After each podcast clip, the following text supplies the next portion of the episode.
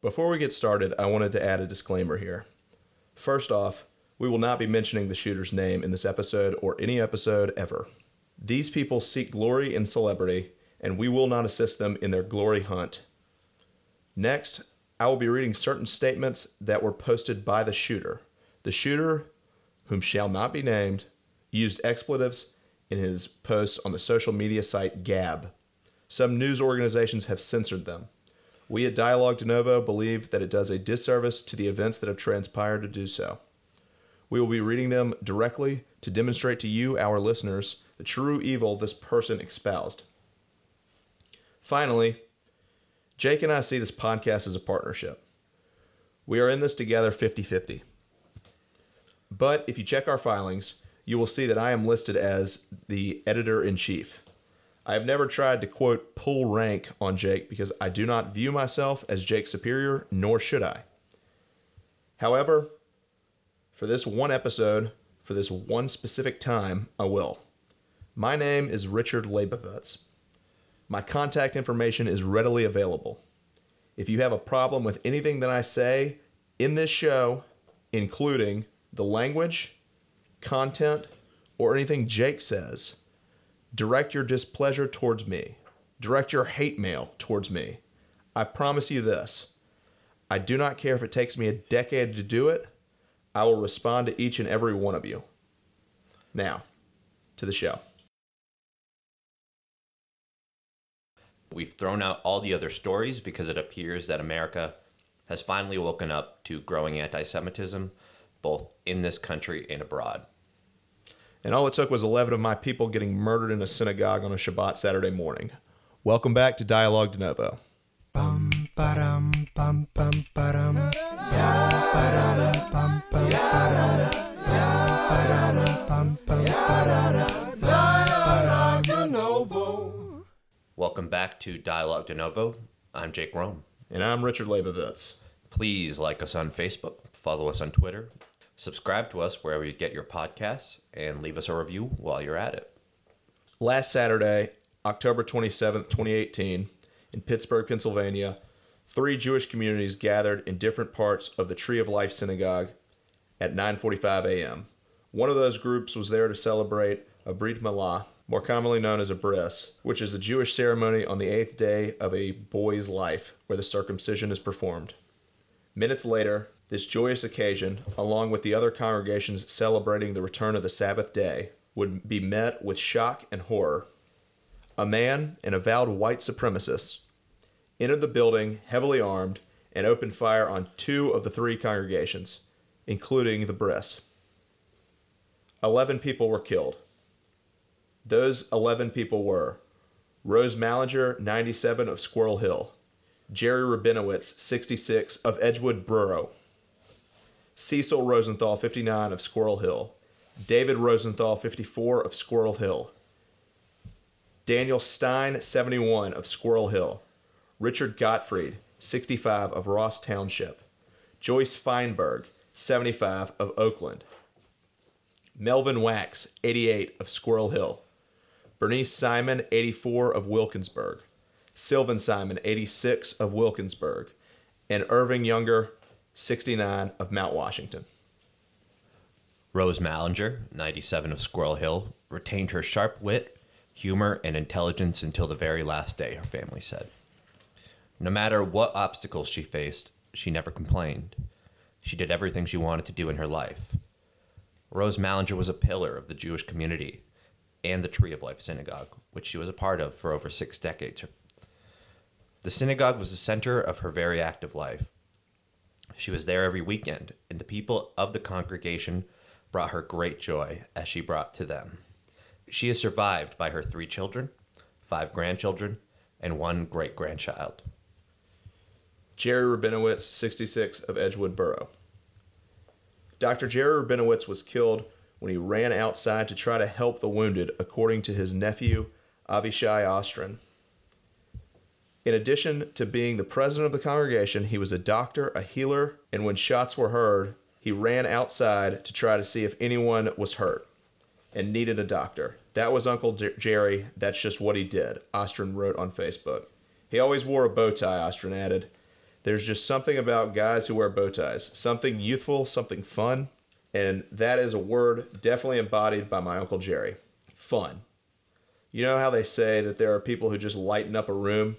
You know that cliche about people whose laugh was infectious? That was Uncle Jerry. It wasn't a cliche, it was just his personality. His laughter, his chest heaving up and down with a huge smile on his face, that was Uncle Jerry. And that bow tie. That bow tie that you know, know made people smile, you know made his patients more at ease.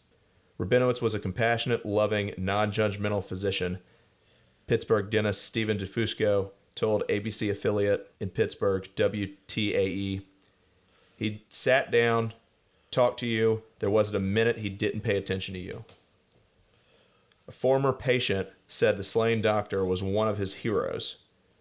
In the old days for HIV patients in Pittsburgh, he was to one, he was the one to go to. Former patient Michael Kerr wrote on Facebook. He often held our hands without rubber gloves and always, always hugged us as we left the office. I got lucky beyond words because he gently told me around November 1995 that it was time to begin taking medications. There was an ACTG trial for two HIV medications that saved my life, he wrote. Thank you, Dr. Rabinowitz, for having always been there during the most terrifying and frightening time of my life. You will be remembered by me always. You are one of my heroes. Cecil Rosenthal, 59, and David Rosenthal, 54, of Squirrel Hill. Cecil and David never missed a service and were always at the synagogue because it was a place they felt most safe, says fellow congregant Scott Levin. The brothers were always together, says congregant Katie Levin. So she said it brings her comfort to know that they died together because she doesn't know how one could live without the other. Both brothers were developmentally disabled Cecil had a love for life and for those around them. According to a statement from Achieva, a local organization which provides support for people with disabilities. Cecil's laugh was infectious. David was so kind and had a gentle spirit. Together, they looked out for one another, and they were inseparable. Most of all, they were kind, good people with a strong faith and respect for everyone. Daniel Stein, 71 of Squirrel Hill. Daniel Stein was a, quote, simple man who loved going to synagogue and playing with his grandson, his son Joe Stein wrote on Facebook. He was the best man you'd ever want to know, Stephen Hall, a nephew of Daniel Stein, told ABC News. Daniel was incredibly active in the synagogue community, where he was a mentor, provided services to the elderly community, and served as president of his congregation, Hall said. He called his uncle a happy, caring, sympathetic man who had two wonderful kids and a beautiful wife. Daniel also loved to show off his seven month old grandchild. Now, his grandson, quote, is never going to know who his grandfather is, Hall said. Richard Gottfried, 65 of Ross Township. Richard was a successful dentist who had reconnected with his face following his father's death and at one point became president of his congregation. He is survived by his wife, Margaret A. Peg Durachko, who is also a dentist. Do not let his death be in vain. Drive out evil from your own life and help another to drive it out of their life.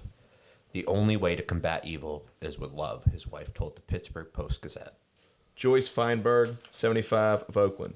Joyce Fienberg, a former research specialist, is survived by her two sons and grandchildren. Her husband, quote, internationally acclaimed statistician Stephen Fienberg, died in 2016.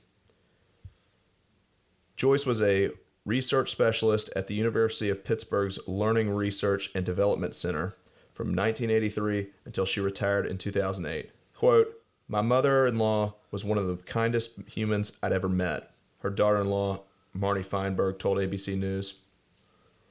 If you knew her for five minutes, if you knew her for 20 years, you felt exactly the same way. She traveled extensively with her husband, and they met people internationally. She would stay in touch with them.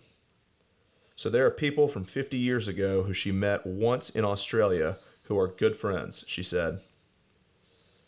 She would stay up nights making sure everybody was staying in touch. I've never seen anything like it before. I think everybody tries to do that, but she succeeds. Joyce Fienberg's most important relationships were the ones she had with her six grandchildren, who range in ages from 15 to 8. Melvin Wax, 88 of Squirrel Hill. Melvin, a retired accountant, was a fixture of the congregation. His wife, Sandra, passed away in 2016. Melvin was known for being one of the few people who always showed up to services early. According to Marilyn Hoggensberg, if someone didn't come that was supposed to lead services, he could always lead services and do everything. He knew how to do everything, according to Wax's friend, Myron Snyder. Bernice, 84, and Sylvan, 86, Simon of Wilkinsburg. Sylvan and Bernice were killed in the same synagogue they were married in December 1956, the Tribune Review reported. A loving couple, and they've been together forever. Longtime friend Michael Stepaniak told the newspaper. I hope they didn't suffer much, and I miss them terribly. They held hands, and they always smiled, and he would open the door for her, neighbor Heather Graham told the newspaper. They were really generous and nice to everybody. The couple's front door had three stickers, according to the Tribune Review Support our troops, God bless America, and America the Beautiful. Irving Younger, 69 of Mount Washington. Irving was a regular volunteer and worshiper at the synagogue, where he would come early and stay late, the Pittsburgh Post Gazette reported. Younger, a former small business owner and youth baseball coach, quote, was the most wonderful dad and grandpa, neighbor Tina Prinsner told the Pittsburgh Post Gazette. He talked about his daughter and grandson, always, and he never had an unkind word to say about anybody. May their memory forever be a blessing. So we normally do a collaborative episode on Dialogue de Novo where the conversation is pretty regularly balanced in terms of speaking time, but this episode will be a little bit different. And while I will be participating, Richard will be doing what I expect to be a disproportionate amount of the talking. And there are really only two reasons why. First, I'm angry, I'm upset, and I'm horrified by the events that took place last Saturday. Richard insists that I add, I have always been a great supporter of the Jewish people and have always been a great friend to Richard. We've had countless conversations about religion in general and Judaism in, in particular, and I will always consider myself an ally of the Jewish people. And to paraphrase the words of Glenn Beck earlier this week, if the world is coming for the Jews, I personally will be proudly stand up and proclaim myself to be a Jew. But make no mistake, I am not Jewish, and Richard is.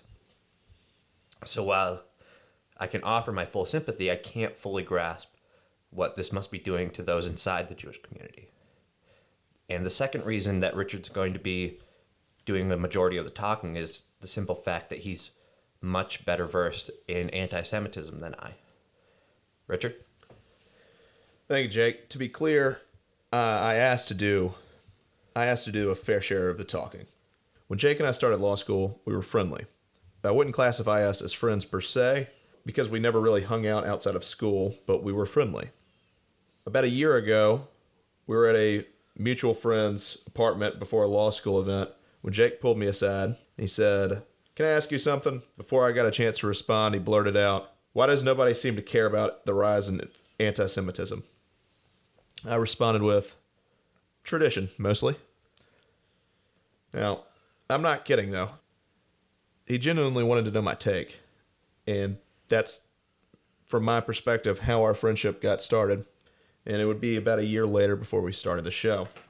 We wanted to cover this topic. We wanted to cover anti Semitism, but we weren't sure when the appropriate timing would be. Unfortunately, that appropriate timing has come.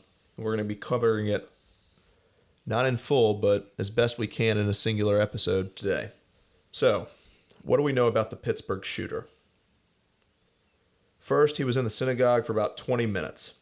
After the attack, as he was leaving the building, he encountered a law enforcement officer and the two exchanged gunfire. He went back inside to hide from SWAT officers.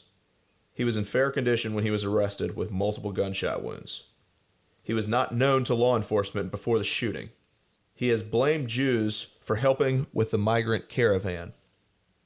One of the shooter's obsessions on social media was HIAS, the Hebrew Immigrant Aid Society, a Jewish organization founded in the 1800s to resettle Jews fleeing from the pogroms in Eastern Europe.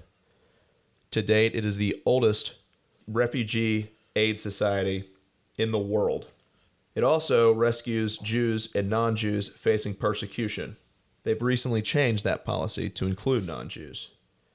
Their CEO was asked why the organization started helping non Jews.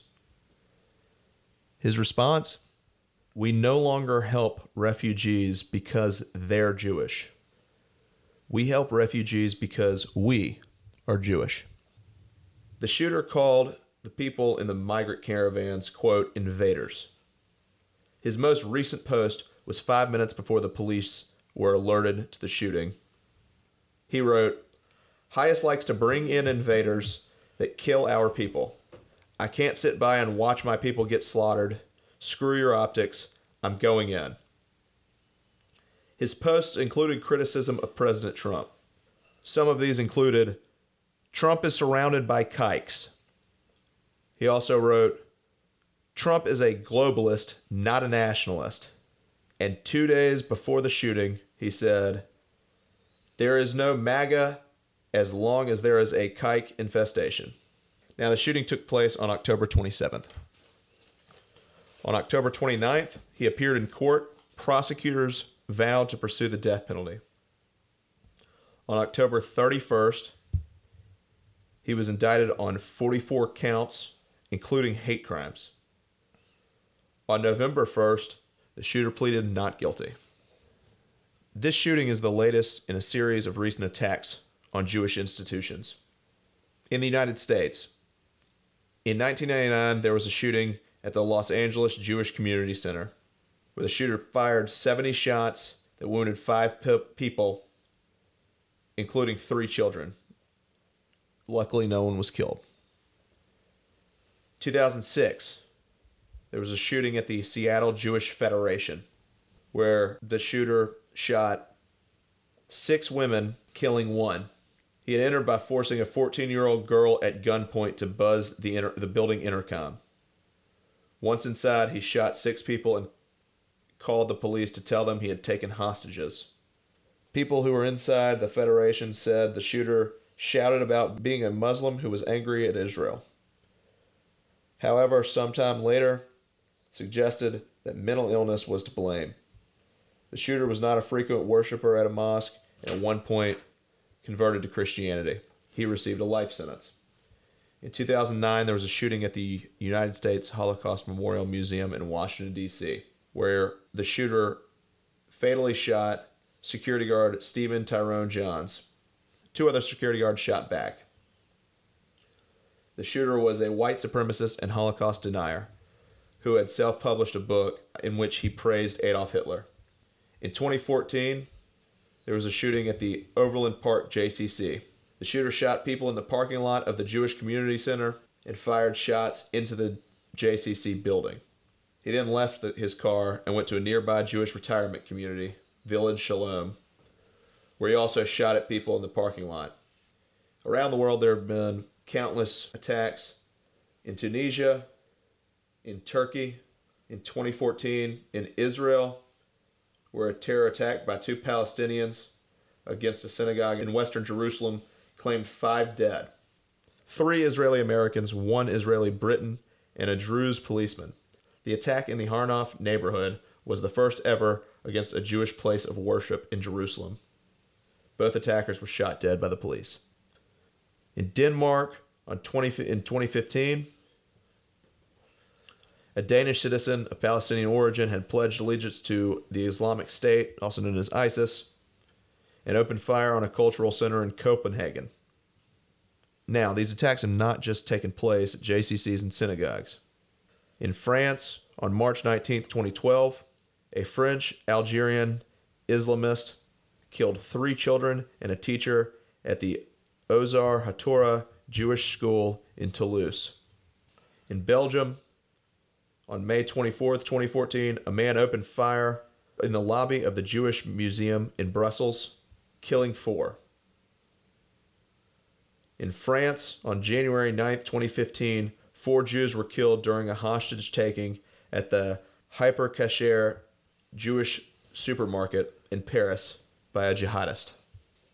As we sit recording this episode in downtown Chicago, it's noteworthy to bring up the fact that even here in our fairly peaceful community on the north side are not insulated from the evils of anti Semitism. Chicago as a city has a storied history with anti Semitism. And we are sitting and recording mere miles from where in 1999 a avowed white supremacist went on a shooting spree. He went to West Rogers Park, which is a Jewish enclave here in the city, and he shot at a group of Orthodox Jews who were standing outside a synagogue, wounding nine of them. Uh, thankfully, God had his eyes on those Jews that day, and nobody died. Uh, the same white supremacist then went and killed the coach of the Northwestern basketball team, Ricky Birdsong, and then he took off to Indiana where he killed a Korean American graduate student. On a more recent note, just last month, October 1st, a young man, 24 year old Eliyahu Moscowitz, was walking down the street in Rogers Park and was killed in a way that I think is best summed up as an execution. He was assassinated on the sidewalk, presumably for no other reason than being a readily identifiable Orthodox Jew.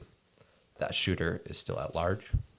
So it's important that we take this to a community level here in Chicago when we have to fight this on the ground. So, I've been searching for the right context to put into words what happened this past Saturday. Something that's little known about me is I like to write. I'll write my thoughts and feelings. I'll I'll write fiction. I'll write anything. It's just a way for me to kind of rationalize and sort of wind down. And I've done it since since high school. So I started trying to put this into the proper context for me. And let me start here. My father was in town the weekend of the shooting in Chicago, staying with me. Everything we were doing seemed to immediately stop Saturday morning. We just sat in my apartment and watched the newscasters describe how four, then eight, then 11 of our fellow Jews had been gunned down in Shul on Shabbat. I didn't realize it then, but in the days since, one of the things that has really stuck with me is that we both seem to be watching the news with a total lack of surprise that it was happening. Neither of us were in shock. Now, I don't want to speak for him, that's just how I perceived my father to be taking it. But there was just a lack of surprise. Now, since then, I have made an effort to speak to every Jewish person that I've seen. Some I knew previously, and some I didn't, and just heard them use Jewish phrases or saw them wearing a yarmulke. Each of them expressed the same sentiment that we never thought if this could ever happen, but when this will happen. One elderly attorney who I met at the Daley Center on Thursday said, and I quote, It's actually pretty surprising that it took this long. To know the history of the Jewish people is to know why this thought process is not abnormal. So, after some reflection, here's what I've come up with. First, I want to mention a friend of mine. I won't mention him by name, but he knows who he is if he's listening. He lives in Pittsburgh. He's not very religious, but you never know on the off chance. And plus, his entire family lives there, blocks away from the synagogue. It took me about more than an hour from the time I heard the story break until I was able to actually get in touch with him. And when he called me, one of the things he said was, I'm sorry it took so long to get to you. I had to check to see if my family was okay first. That's how close to home this hit for me. Is one of my dearest friends. Now, I woke up the day after the shooting to posts on Facebook from family friends from the Jewish community in Alabama. They were dropping their kids off at Sunday school where they were met with two armed guards. Before Sunday school began, these two armed guards, who regularly patrolled the synagogue each time Jews gather for any occasion, sat their children down and explained to them what transpired the day before. They told these children how just yesterday, 11 people in Pittsburgh, Pennsylvania were murdered for no reason other than the fact that they were Jewish. These patrolmen explained to the children and to their parents that they were there to protect them at all costs and that new security measures were being put in place to ensure their safety. Now, as I said before, the person who slaughtered these 11 Jews in Pittsburgh was an avowed white supremacist. He has stated that he murdered Jew- these Jews because he was against President Trump, believing him to be, quote, a puppet of the Jews. Now, while I mourn these 11 people who were murdered first, I mourn second, not because of white supremacy, though this instance was committed by a white supremacist. The fact is that we have been slaughtered in other countries by white people who hate people of color, and we've been slaughtered by people of color who hate white people. I'm not mourning because of violence from conservatism or violence from liberalism, because we've been slaughtered by conservatives and we've been slaughtered by liberals. I'm mourning because as of Saturday morning, the United States has joined the Universal List of Nations where Jews have lived and where Jews have been slaughtered in mass. An inescapable fact is that each person on this planet who is not Jewish is connected to some organization, some religion, some ethnicity at some point in the last 2,500 years that has slaughtered Jews in mass, including those who are horrified by our people's history and who now call themselves our allies. This hatred was here generations before us, and it will be here generations after. We cannot put an end to it. We've tried. It is incumbent upon all members of the Jewish faith, it is demanded of all members of the Jewish faith and our allies to make sure that our enemies, no matter what race, no matter what religion, no matter what creed or affiliation, know that they will never put an end to us. Now, I owe an apology to the Jewish community, to my people. I've not stood up enough to anti Semitism, and I have not been a vocal enough supporter, and for that I apologize. I will do better from here on out. You will hear me from whatever platform I can get a hold of. And if they come for the Jews again, I will be one of the first to go, because I will no longer be silent when I see wrong being done to our people. I will no longer be intimidated. I will no longer be scared. The evils of this world cannot stop me from standing up for what I believe in, and the evils of this world cannot stop me from standing up for our people. Jake, I know there's something you wanted to add. Yeah. A lot of the chatter online and on the media this past week has been pointing fingers at one side of the aisle or another. And it's such a misguided conversation because the forces of evil at work that live at the heart of anti Semitism have been around for millennia. The Jewish people, wherever they have been, they've never had a home.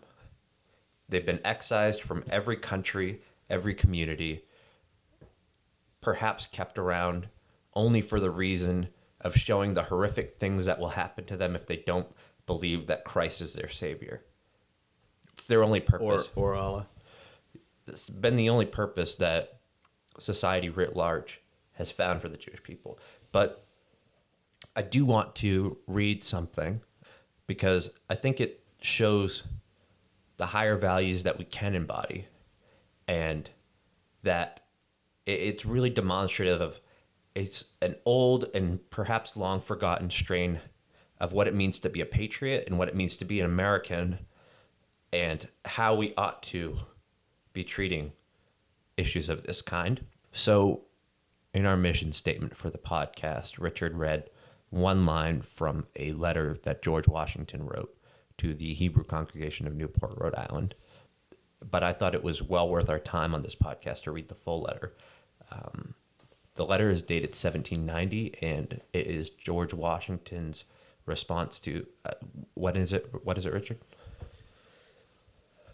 There was an act of anti Semitism on this congregation. I believe it was vandalized, and he went. I believe he went to Rhode Island to respond, but they had written him a letter, and he praised they they praised his administration in the letter. And in response, if you when what Jake's about to read, if you recognize the humility of him recognizing their praise, it, it's it's actually quite great. Go ahead. Yeah. So I, I would like to read the full letter because it it's the words of a man who's wise beyond anything that you see in society today. So it starts with Gentlemen, while I receive with much satisfaction your address, replete with expressions of esteem, I rejoice in the opportunity of assuring you that I shall always retain grateful remembrance of the cordial welcome I experienced on my visit to Newport from all classes of citizens. The reflections on the days of difficulty and danger which are past, he's speaking of the American Revolution there, is rendered the more sweet from a consciousness that they are succeeded by days of uncommon prosperity and security.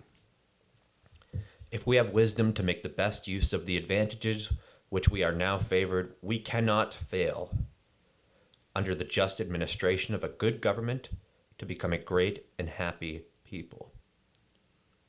The citizens of the United States of America have a right to applaud themselves for having given to mankind examples of an enlarged and liberal policy, a policy worthy of imitation. All possess a like liberty of conscience and immunities of citizenship. It is now no more that toleration is spoken of as if it were the indulgence of one class of people that another enjoyed the exercise of their inherent natural rights, for happily the government of the United States, which, which gives to bigotry no sanction, to persecution no assistance, requires only that they live under its protection, should demean themselves as good citizens in giving it on all occasions their effectual support.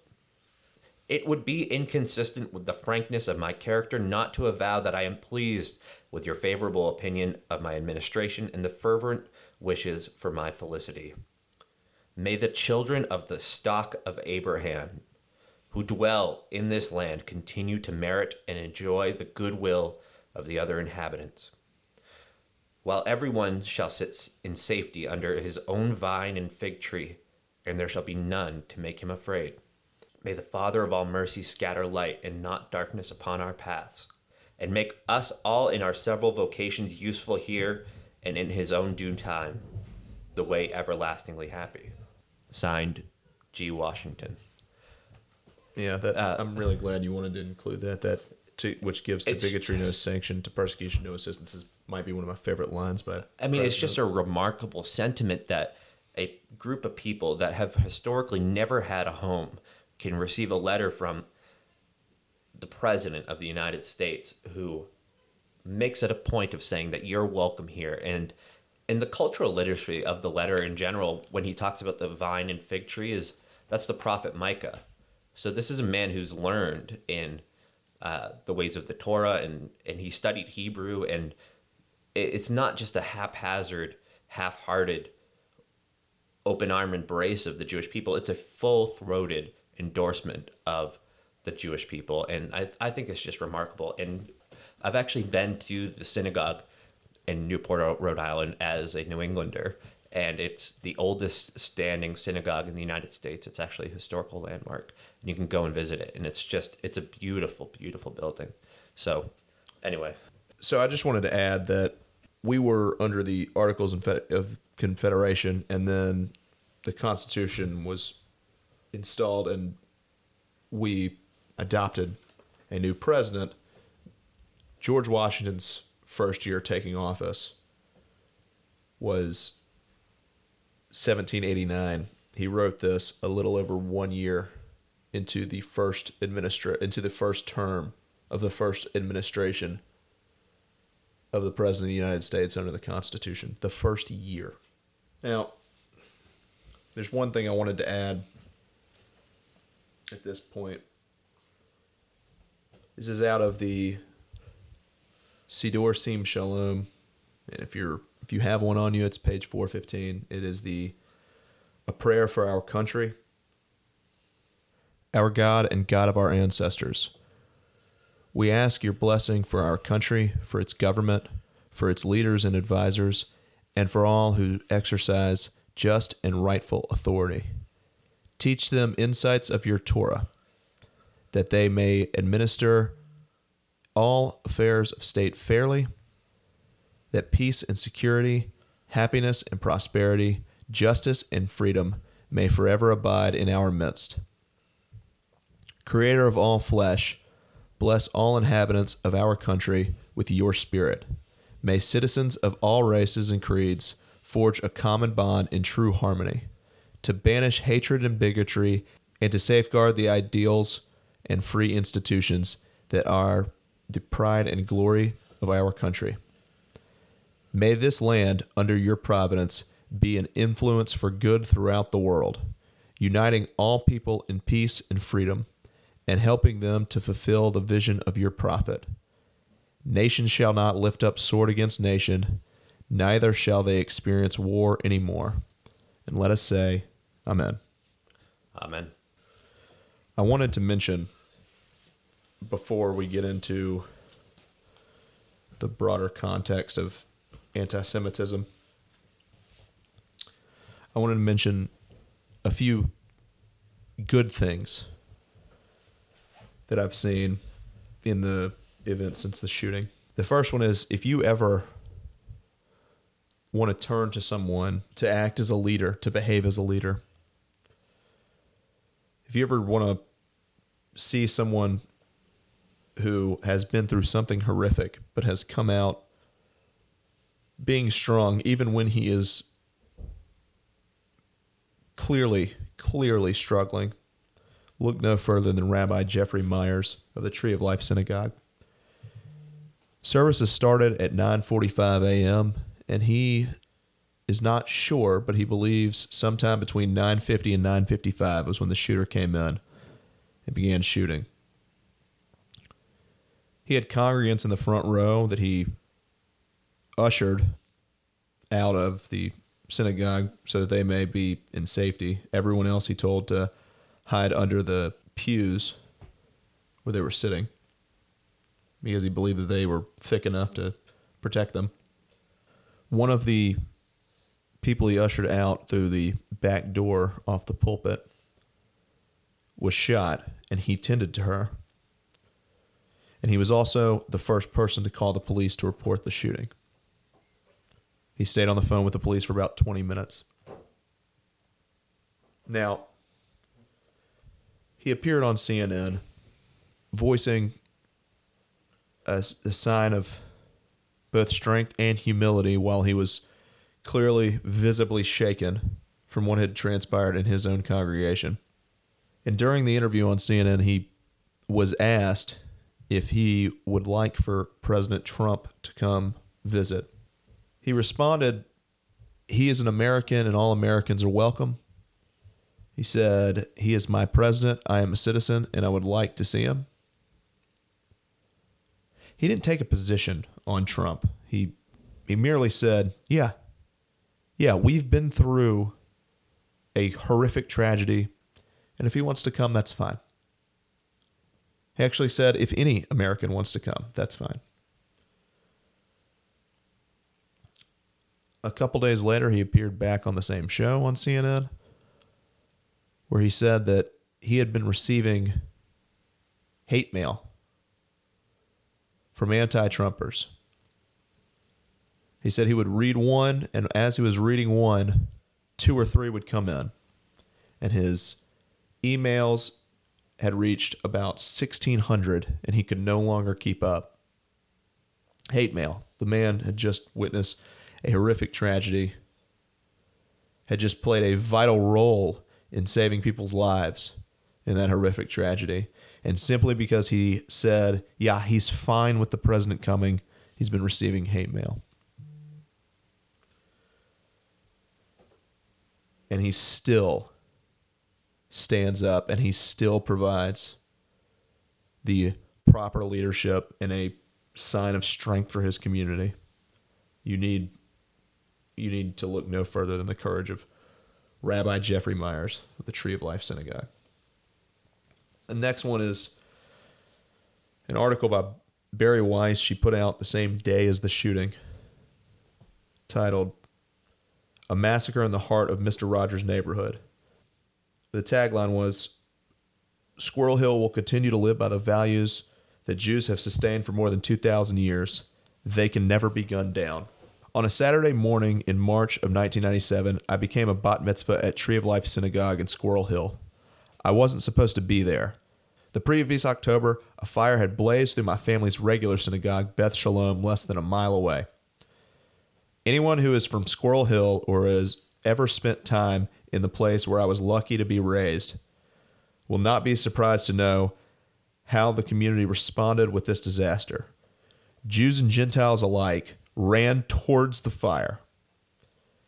As Beth Shalom's executive director told a reporter at the time, I didn't have to look. Everyone came to me. The line put me in mind of my favorite of Fred Rogers' sayings. Quote, When I was a boy, I would see scary things in the news. My mother would say to me, Look for the helpers. You can always find people who are helping. Squirrel Hill, Mr. Rogers' real world neighborhood, is full of such people. His home was three blocks away. He isn't the only one. Mike Tomlin, the coach of the Steelers, lived not, lives nine doors down. Rich Fitzgerald, the county executive, a few doors farther. The mayor lives five blocks away. I also wanted to mention that this story was put out by, I don't know who is behind Jewish tweets, but this story was put out by Jewish tweets. It says the funeral yesterday for brothers Cecil and David Rosenthal were who were killed in last Saturday's synagogue shooting was attended by a hundred members of the Pittsburgh Steelers, including quarterback Ben Roethlisberger and owner Art Rooney II. The Steelers and the Penguins have also added the Magen David, the Star of David. If you don't know what the Star of David is, it's the star at the center of the Israeli flag. They've added the Magen David to their uniforms. They've also added logos in solidarity. Yeah, they uh, they added the text uh, "stronger than hate" underneath the Magen David as well. The Pittsburgh Post Gazette on November 2nd had on the cover of their newspaper the day after a lot of the funerals. It was officially called day three of the services. The cover at the top and on their website, and I believe it's still on their website, is written in Aramaic or Block Hebrew, Yid Gadal V'Yid Gadash Shemerabah, which translates to magnified and sanctified be your name. It's a tremendous sign of solidarity. There's another story I wanted to mention. This one's by Eli Rosenberg of the New York Times on October 30th. The headline is I'm Dr. Cohen, the powerful humanity of the Jewish hospital staff that treated the shooter. The headline actually has the shooter's name. I just, again, will not be referencing it. The man accused in the brutal killings of 11 people in the synagogue in Pittsburgh was taken to a hospital after he was apprehended to be treated for his injuries he suffered in a gunfight with the police. In the emergency room, when he arrived, he was shouting, I want to kill all the Jews, according to the hospital's president. If he only knew about the identity of the team tasked with keeping him alive. At least three of the doctors and nurses who cared for the shooter at the Allegheny General Hospital were Jewish, according to President Jeffrey K. Cohen. Quote, We're here to take care of sick people. Cohen, who is a member of the congregation where the massacre happened, said in an interview with ABC affiliate WTAE, We're not here to judge you. We're not here to ask, Do you have insurance or do you not have insurance? We're here to take care of people that need our help. Cohen's simple and unapologetic description of how the shooter came to be treated fairly and impartially by the very people he had supposedly hated has traveled around the world. Perhaps it is a stark reminder that there is something more powerful than caring for one's own. Perhaps it was Cohen's radical demonstration of humanity in an era increasingly marked by the naked partisanship and tribalism. I wanted to add a post that I was sent by Rabbi Latz. The post reads The doctor who operated on hashtag Tree of Life shooter is a Jew. The shooter shouted anti Semitic slurs at him even as he tended to his wounds. The doctor said he was proud to offer medical care to a human who was wounded. You want to know what it means to be Jewish? Here's your answer. It's an incredible story. Yeah. I think that's the perfect context.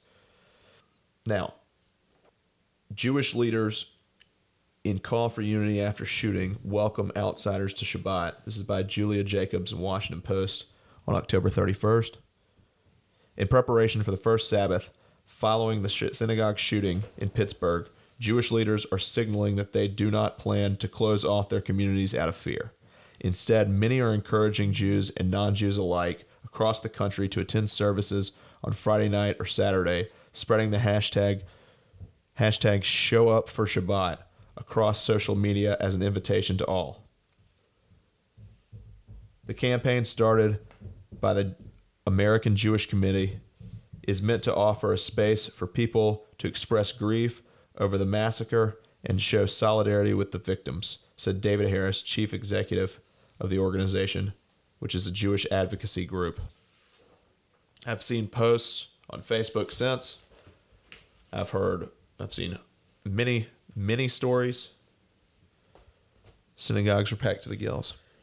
Another thing that's been very, very moving for me are these vigils and these interfaith services that have been held for the Jews murdered.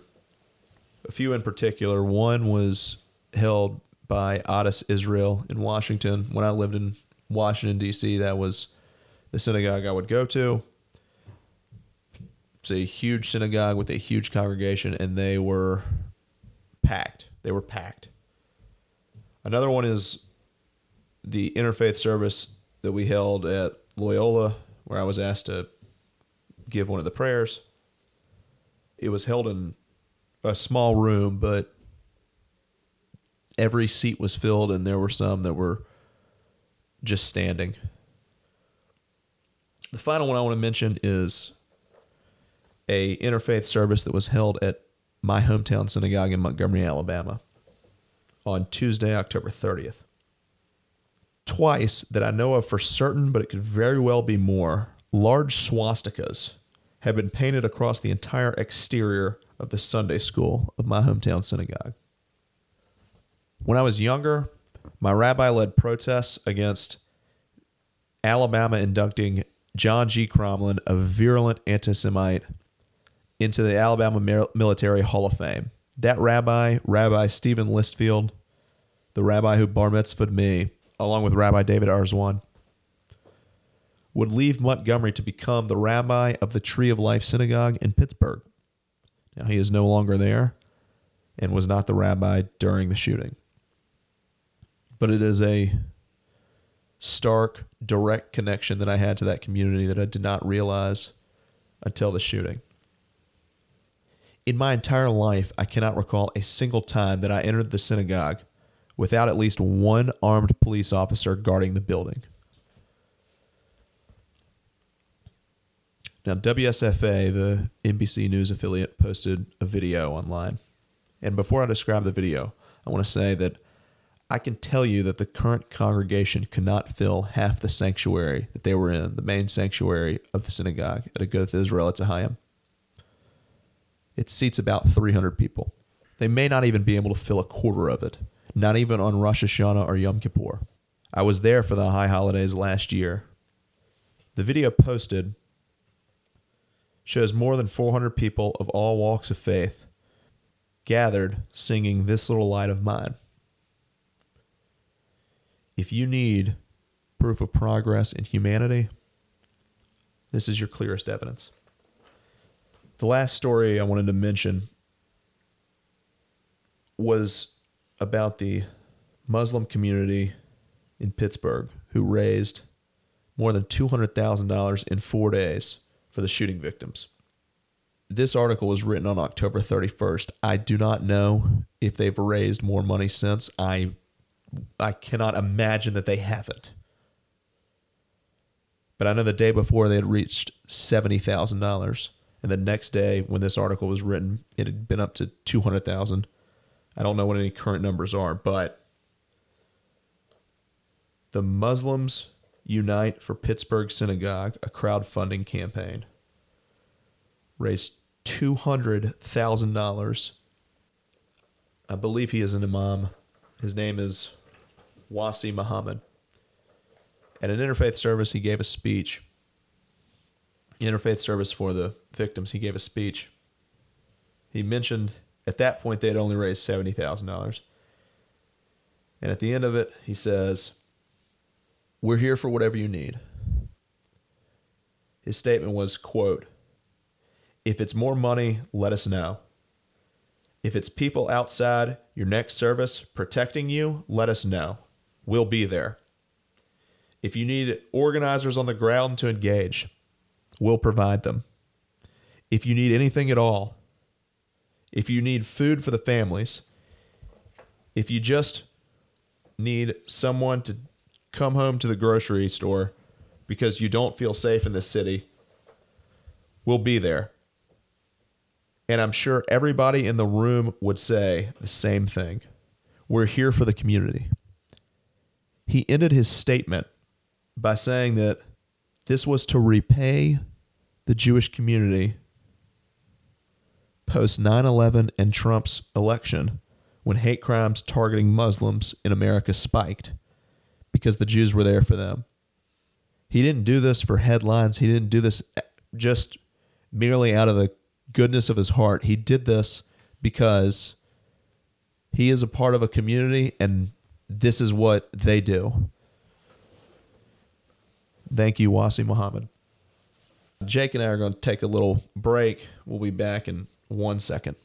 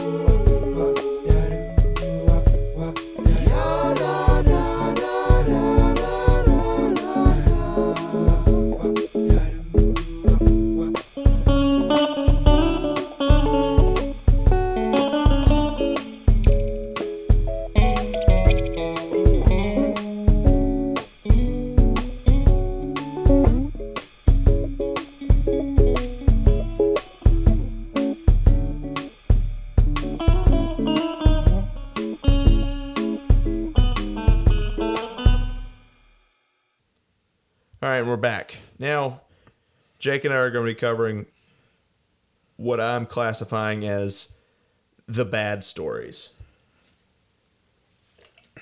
And these are bad things directed specifically from the fallout of the Pittsburgh shooting.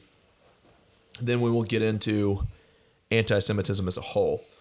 The first one is by Jonathan Greenblatt. It was in the New York Times the day after the shooting, October 28th.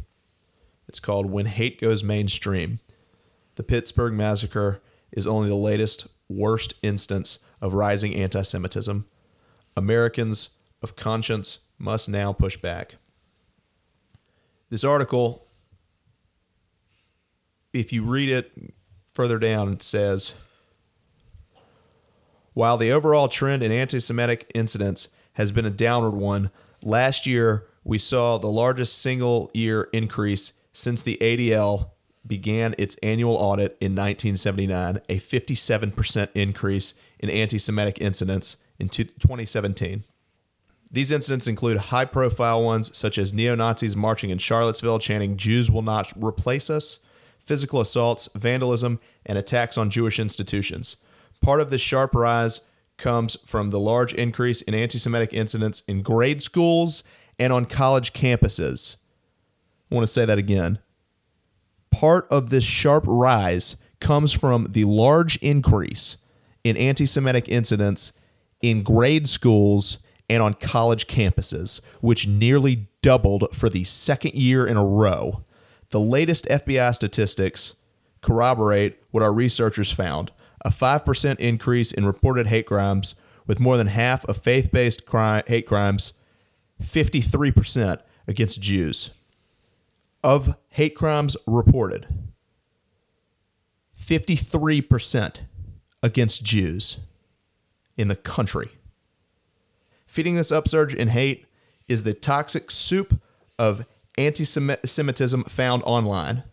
According to a report that the ADL released just days before the Pittsburgh attack, far right extremists and so called alt right have stepped up their efforts on social media in attack to attack and intimidate Jews and especially Jewish journalists in the run up to the midterm elections. These radicals engaged in quote Twitter bombing of Jews barraging our community with an estimated 5 million highly politicized and anti Semitic tweets per day.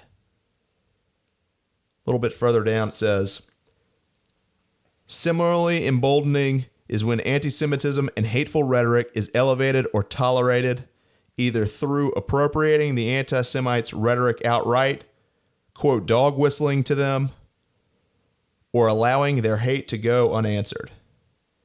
And this is what has accelerated over the past few years.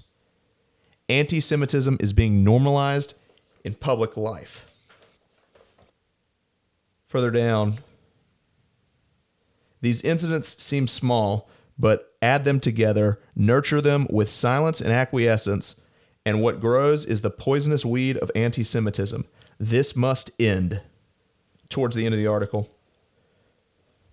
More than 100 years ago, the lynching of a Jewish factory superintendent, Leo Frank, in Marietta, Georgia, shocked the Jewish community and the nation. It directly led to the formation of the ADL to fight anti Semitism. The Pittsburgh massacre should be a similar shock to us today, waking us up to the anti Semitism and hate in our midst, and reminding us all that the fight against them must be diligently fought at every turn by each and every one of us. I wanted to read off some other statistics from the ADL. Between 2013 and 2014, there was a 21% increase in anti Semitic incidents. 2015, 50% increase. 2016, it was somewhere around 35%. 2017, 57%. This did not start with Donald Trump. This rise may have been accelerated since the candidacy and his election, but it did not start with him. And I would also like to add that a lot of people are quoting this 57% rise in anti Semitism and anti Semitic incidents a lot lately. This report was released in February. Where the hell were you? Where in the hell were you? let me say this this is a problem on both sides. And no one likes to say that. You like to believe in the cause you are fighting. You think you are righteous and the other side is evil. There is a rise on both sides, and both sides of the aisle are to blame here. So, the remainder of this episode is going to be dedicated to showing you side by side just how we can and should do better, and how no one's side is innocent in all of this. The next article I'm going to read is called The Misguided Rabbis of Twitter by Rabbi David Wolpe, Tablet Magazine, October 29th, 2018. Tagline reads Calls to excommunicate pro Trump Jews are not simply wrong, they're poison. Rabbi Wolpe writes My synagogue is on the west side of Los Angeles.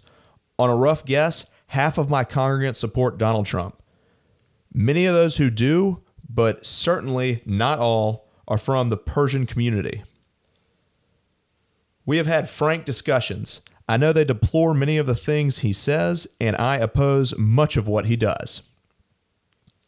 They know I have criticized publicly and privately the inflammatory rhetoric of his presentations and warned them of its effects.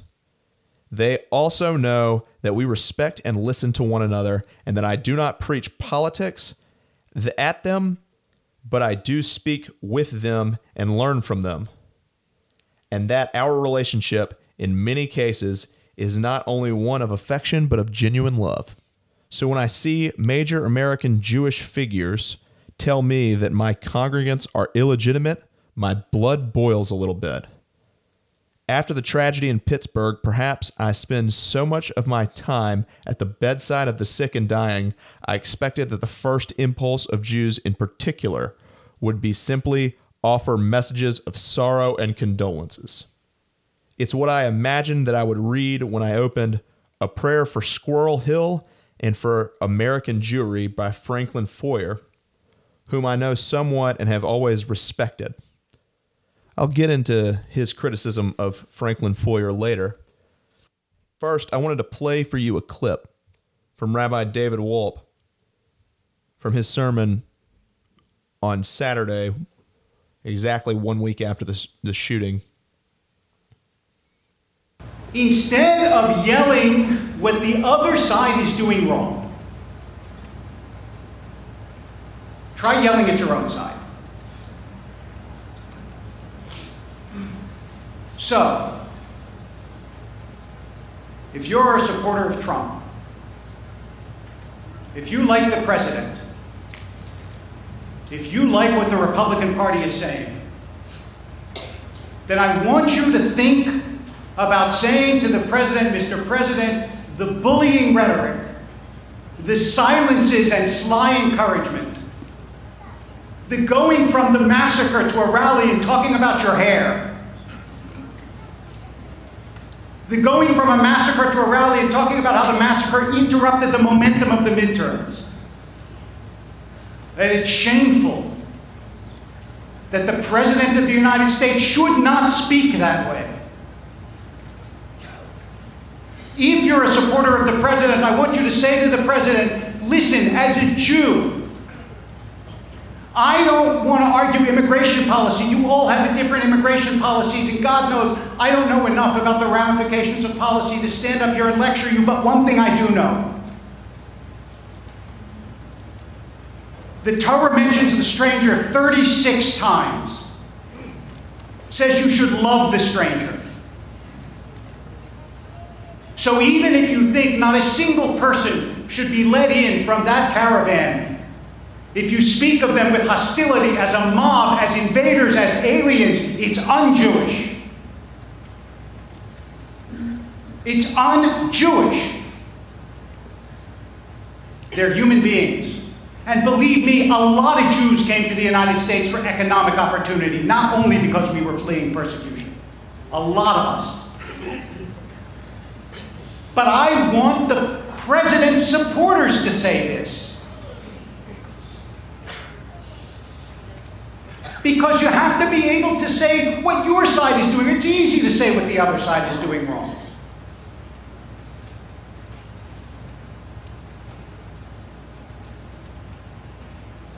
And I want the Democratic Party, the left wing, the progressives to say what's going on in our college campuses is a disgrace.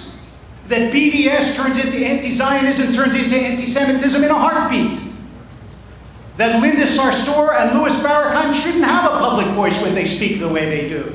They should be anathematized and cast out. That when you speak about this country as fundamentally racist or when you call Republicans Nazis, that that is shameful and a disgrace and you should not do that. And I want Democrats to be saying that every day. Because we have a lot of many things in this country, but one thing we do not have a lot of is self criticism. And if you can't criticize your own position, you have nothing to say. Yes, stay in your circle and speak to everybody who thinks like you. And dismiss every crude, cruel, bullying, mocking, deriding thing the president says is not important. Go ahead. Or stand on the other side and dismiss every anti Semitic, shaded, hidden, cruel thing that he said by people who are fundamentally the enemies of our people and say, oh, that, they don't really have any influence. Go ahead, stay in your circle and say it. But if you want to do what we did right before this sermon, if you want to sing together, you have to be able to talk to each other, which means sometimes saying, you know, you're right. My side does have that weakness. And it bothers me and it concerns me, and I want to work on it and I want to make it better.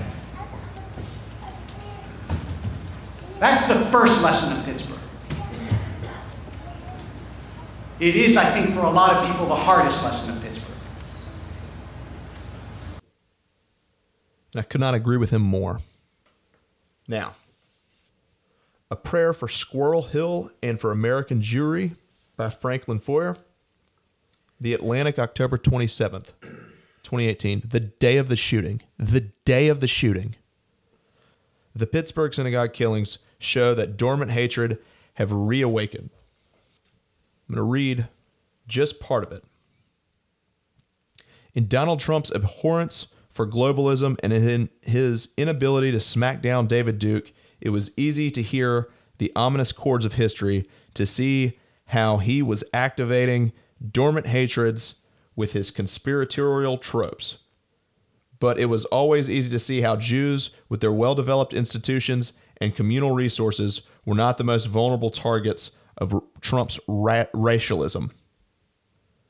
I felt pride that so much of the organized Jewish community resisted the impulse to elevate its own problems above those of the more vulnerable. I'm going to stop here for a second. Clearly, clearly Franklin Foer has let his guard down, and this is why these incidents happen. We do not, as Jews in America, we have believed that we're safe here. And we cannot have that view. We, we have to. We have to realize that it can happen anywhere, and America is not immune from these types of events. The article goes on Of course, this was not every corner of the Jewish community. After the violence in Charlottesville, Virginia, Gary Cohn couldn't bring himself to resign from his job. After Squirrel Hill, Jared Kushner and Sheldon Adelson will likely stand their ground. In response to this massacre, every synagogue will protect itself with great security, with more cameras and more guards. They will do what is necessary to create a sense of safety, which will also invariably inhibit the sense of escaping from the secular world. The gunman committed a crime on Shabbat, and it will reverberate as a crime against Shabbat. Any strategy for enhancing the security of American Jewry should involve shunning Trump's Jewish enablers. Their money should be refused, their presence in synagogues not welcome. They have placed their community in danger. Go to hell, Franklin Foer. A line like that, you're blaming Jews for the murder of Jews. Now is the time to unify now is not the time to start finger pointing within our own community where 2% of the nation's population, 2%, we make up 50% of the hate crime. This is partisan hackery and this is choosing politics over religion, and it is shameful. It is shameful. The next, the next thing I'm going to say is um, this is a New York Times article on October 30th entitled Pittsburgh Unites in Grief, even as Trump's visit sparks protests. The next one is Trump's quiet visit to a grieving Pittsburgh met with hostility. That one was in the Washington Post. I'm not going to go into the details of these two stories, but let me say this. The headlines clearly point at the protest. This is the New York Times and the Washington Post. Communities are grieving, and you are pointing out that there are protesters. Now, the protesters are newsworthy. I would agree with that. But these are two major publications days after. The president is going down there to console those who are grieving. He is not the story. So if you want to write a story about his visit, you can't say his quiet visit to a grieving Pittsburgh met with hostility. He went there quietly. He intended to go there quietly. Not everything is political, and we know why you're doing it. I know why you're doing it. You're doing it because the midterms are on Tuesday. You're politicizing the hell out of this, and it's shameful. Jake, what did you want? You wanted to say something? Uh, no, I just these stories are both so disingenuous, and I don't know when we got to an era in our history where it's just okay for the media to write and then publish these completely disingenuous stories and expect us all to eat it out of their palms. Here's another one I won't be quoting from. Some neo Nazis lament the Pittsburgh massacre. It derails their efforts to be mainstream. This is by two people whose names I probably will mispronounce, and the only two people who I will never be sorry for mispronouncing your names Abigail Hauslohner and Abby Ohlheiser in the Washington Post on October 30th, 2018. Again, some neo Nazis lament the Pittsburgh, Pittsburgh massacre. It derails their efforts to be mainstream. Who the hell, who in the hell thought this article was a good idea? I found this on the front page of their website, Washington Post, Washington Post's website. Who in the hell thought we should write this story? We, we've been deplatforming people like Alex Jones. We've been uh, shunning Maya, Milo Yiannopoulos so that these people don't have platforms. And you're straight giving it, giving it to these neo Nazis. Oh, you know, we the the massacre. It really hurt our efforts to be mainstream. What in the hell were you thinking in writing this?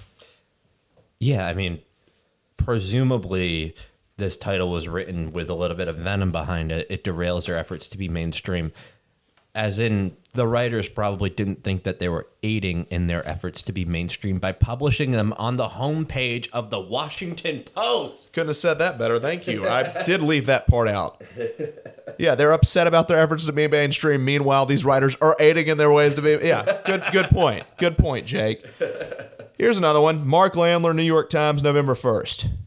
Trump finds support after Pittsburgh massacre, comma, from the Israeli government.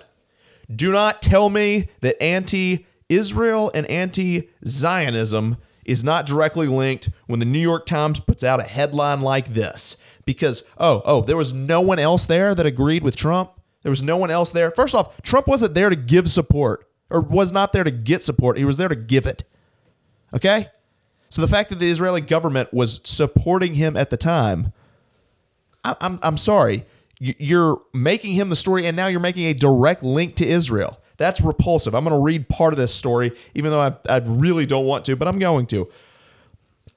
About midway down, the slaughter in Pittsburgh had already laid bare fissures between Israel and American Jews after Israel's Ashkenazi chief rabbi refused to refer to the Tree of Life synagogue as a synagogue because it is conservative, non Orthodox branch of Judaism not recognized by religious authorities in Israel. Let me stop there for a second. Yeah, it was wrong of the chief rabbi in Israel to do that, but that's not what he did. That's not what he said directly. He said that it's not, they, they asked him to call it a synagogue. He said he does not faithfully consider it a synagogue. That's because he's Orthodox and the synagogue is conservative. The nuance there is pretty clear. He also went on to say, and if you read the translation, if you read it in its original Hebrew, but then read the translation afterwards, he said, But these people are Jews, and they were there to pray. He did not consider it a synagogue because it wasn't Orthodox. And it's wrong, and it's a wrong thing to say at the time. But he is an Orthodox rabbi. So that there's one. But the next the next part of this article reads, but the discord over the presidential visit, a time-honored ritual in the aftermath of such a tragedy, underscores how wide the gulf has become at a time when the White House and the Israeli government are in lockstep on every major issue, yet as a majority of American Jews voted against the president. You're now saying that American Jews don't agree with Israel. You're now saying that American Jews and Israeli government are not in lockstep, but American Jew, but the Israeli government and Trump are in lockstep. Now, the reason I say this is Jews were killed in the Tree of Life synagogue in Pittsburgh. What in the hell does Israel have to do with it? You brought them into this, Mark Landler. You brought them into this. Why? Why was it necessary to bring up Israel right now? Perhaps it's an anti Israel agenda. I don't know. I don't know what your thought process behind writing this article is, but you're the one that's injecting Israel into this. This has absolutely nothing to do with Israel except for the fact that they were there with Trump. The ambassador, Ron Dermer, Israel's ambassador to the United States, was there with Trump in Pittsburgh. Yeah, I mean, it seems like political cheap shots to me. And what's more astonishing is that it's not just Mark Landler who had this insidious notion that it was a proper time to drag Israel into the national conversation. It was the editorial board at the New York Times who published the story. So, like, there was a group of people sitting around a conference table, presumably, who all thought this was a good idea. I don't know how these things just.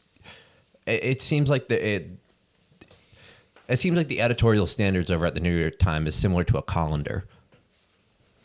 Yeah. One is called, the next article is called The Many Faces of Jew Hatred.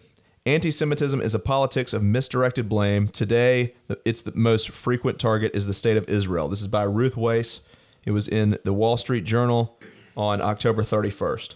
Quote In the wake of the shooting in Pittsburgh, a volley of voices called for more of this and that armed guards or gun control, barring the doors of synagogues, policing of fringe web platforms, or resources for mental health. While President Trump denounced the shooting as, quote, an evil anti Semitic attack and visited the grieving community, a sector of the media blamed the president for the incident, as it does for everything else. It was politics as usual. But instead of prompting a serious inquiry into the ideology that fuels the murder of Jews, the atrocities seem to be reinforcing a misconception that it can only worsen the problem.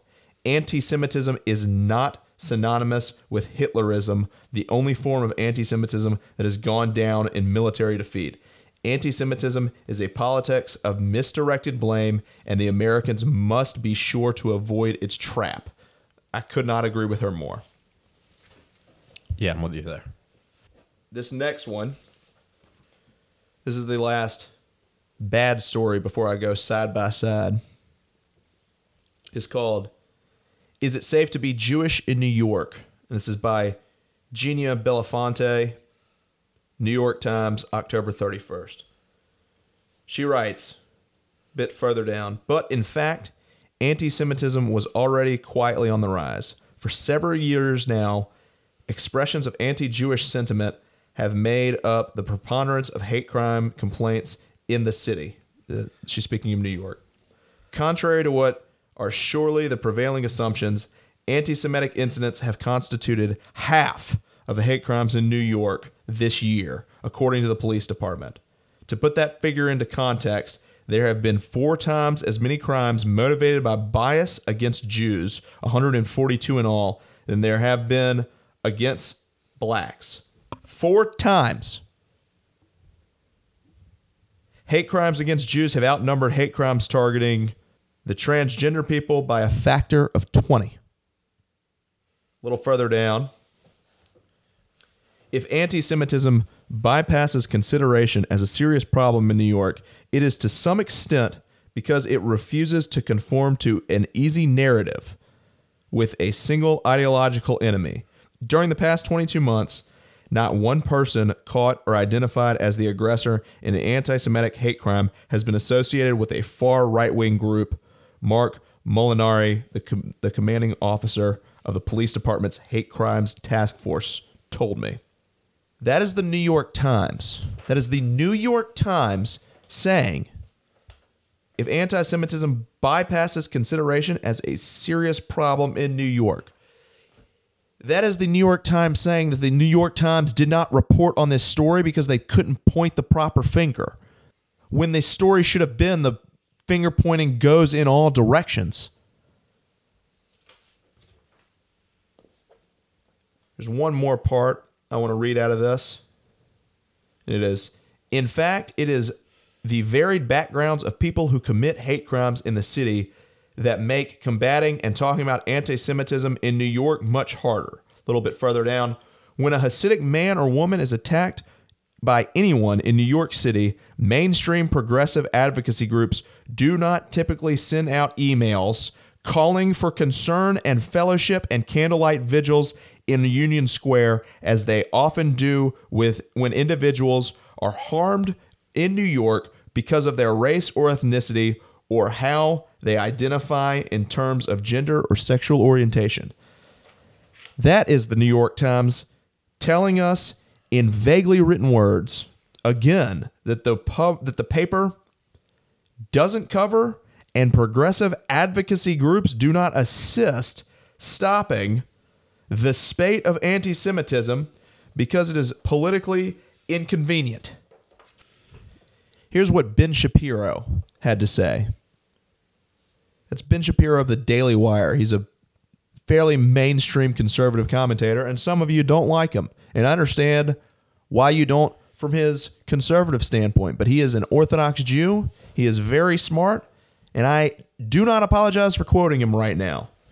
I don't apologize for mentioning him in our show ever, which we have done in the past. Here's what here's what Shapiro had to say.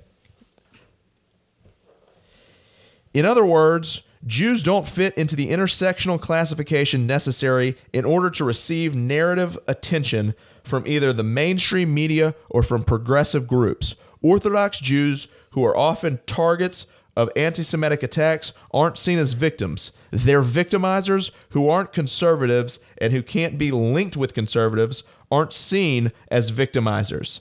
There's a reason Al Sharpton, who helped initiate a riot against Orthodox Jews in Crown Heights in 1991 has a show on NBC, on MSNBC, where he opines about President Trump's linkages to white supremacist anti Semitism. Certain types of anti Semitism are worthy of note, others aren't, and those on the left often decide which is which, and with simple reference to a preferred narrative in which Jews are part of a privileged class unless they are victimized by white supremacists.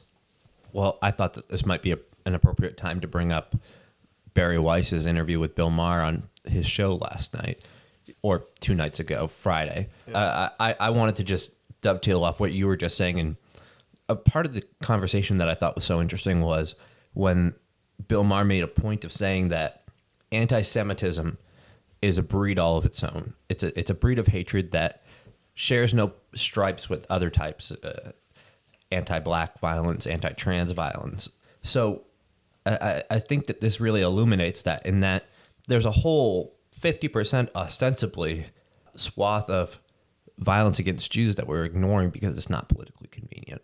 And I, I think this really illustrates how this type of hatred knows no political stripe and no, no it crosses all types of boundaries and I thought that that was a really interesting piece of their conversation, and it it also just shows that it it's so steeped in some kind of reptilian part of people's brains, anti-Semitism, that it, it outpaces hate crimes against blacks by what was a factor of four, and then hate crimes against uh, LGBT communities by a factor of I think- twenty. I think it was just transgender community. Uh, it, that's astonishing. I mean, that literally uh, took the breath out of me when you were reading that. Now that you now that you brought that up, actually, there is something I want to say that I haven't addressed head on yet, and this is the trope of your pain is our pain. No, it is not. I'm sorry, but no, it is not. You're not hurting like I'm hurting. You're not hurting like we are hurting. I'm going to read a tweet from former President Barack Obama the night of the shooting. He said, We grieve for the Americans murdered in Pittsburgh. All of us have to fight the rise of anti Semitism and hateful rhetoric, rhetoric against those who look, love, or pray differently, and to stop making it so easy for those who want to harm the innocent to get their hands on a gun.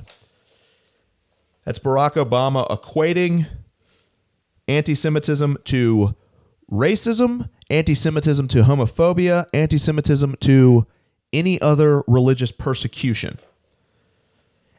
And it's not just him and it's not just the left, because Kellyanne Conway also said that this is an attack on all religions. No, it is not. To quote what Bari Weiss said in that interview Jake just mentioned, she said anti Semitism is not just a prejudice, it is a conspiracy theory. That's what makes it different. Everyone everywhere on both sides of the aisle blame Jews. If there's hatred somewhere, if anyone hates one person for one thing, they also hate the Jews. It's universal, and it always has been. On the right, they say globalists, enemies of the people. On the left, they say Israel. And Israel has turned into anti Zionism, and anti Zionism has turned into anti Semitism. And if you don't believe that, I will get into it further later. But one thing that Bill Maher said in that interview is he said that he does not understand anti Semitism and how it no one ever seems to be satisfied with what the Jews are doing.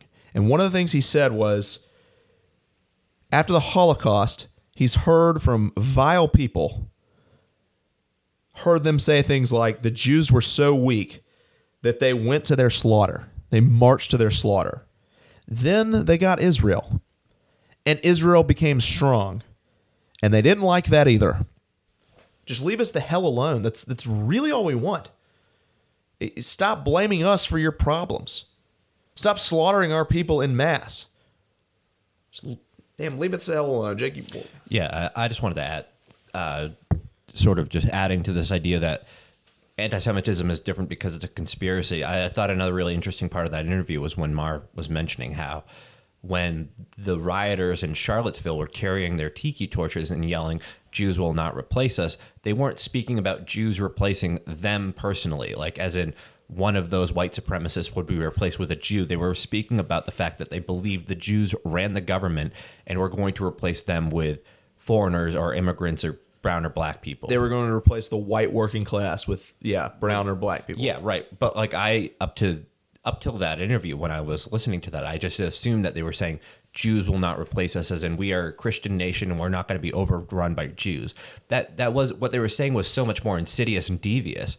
It was so much more conspiratorial. What they were saying was that no, the Jews aren't going to come and repopulate the America with Jews. They're going to replace us with black and brown people. And that's that just demonstrates how anti-Semitism crosses into every other conspiracy. Uh, hatred of of others, xenophobia, uh, hate crimes against blacks. That's why it's different.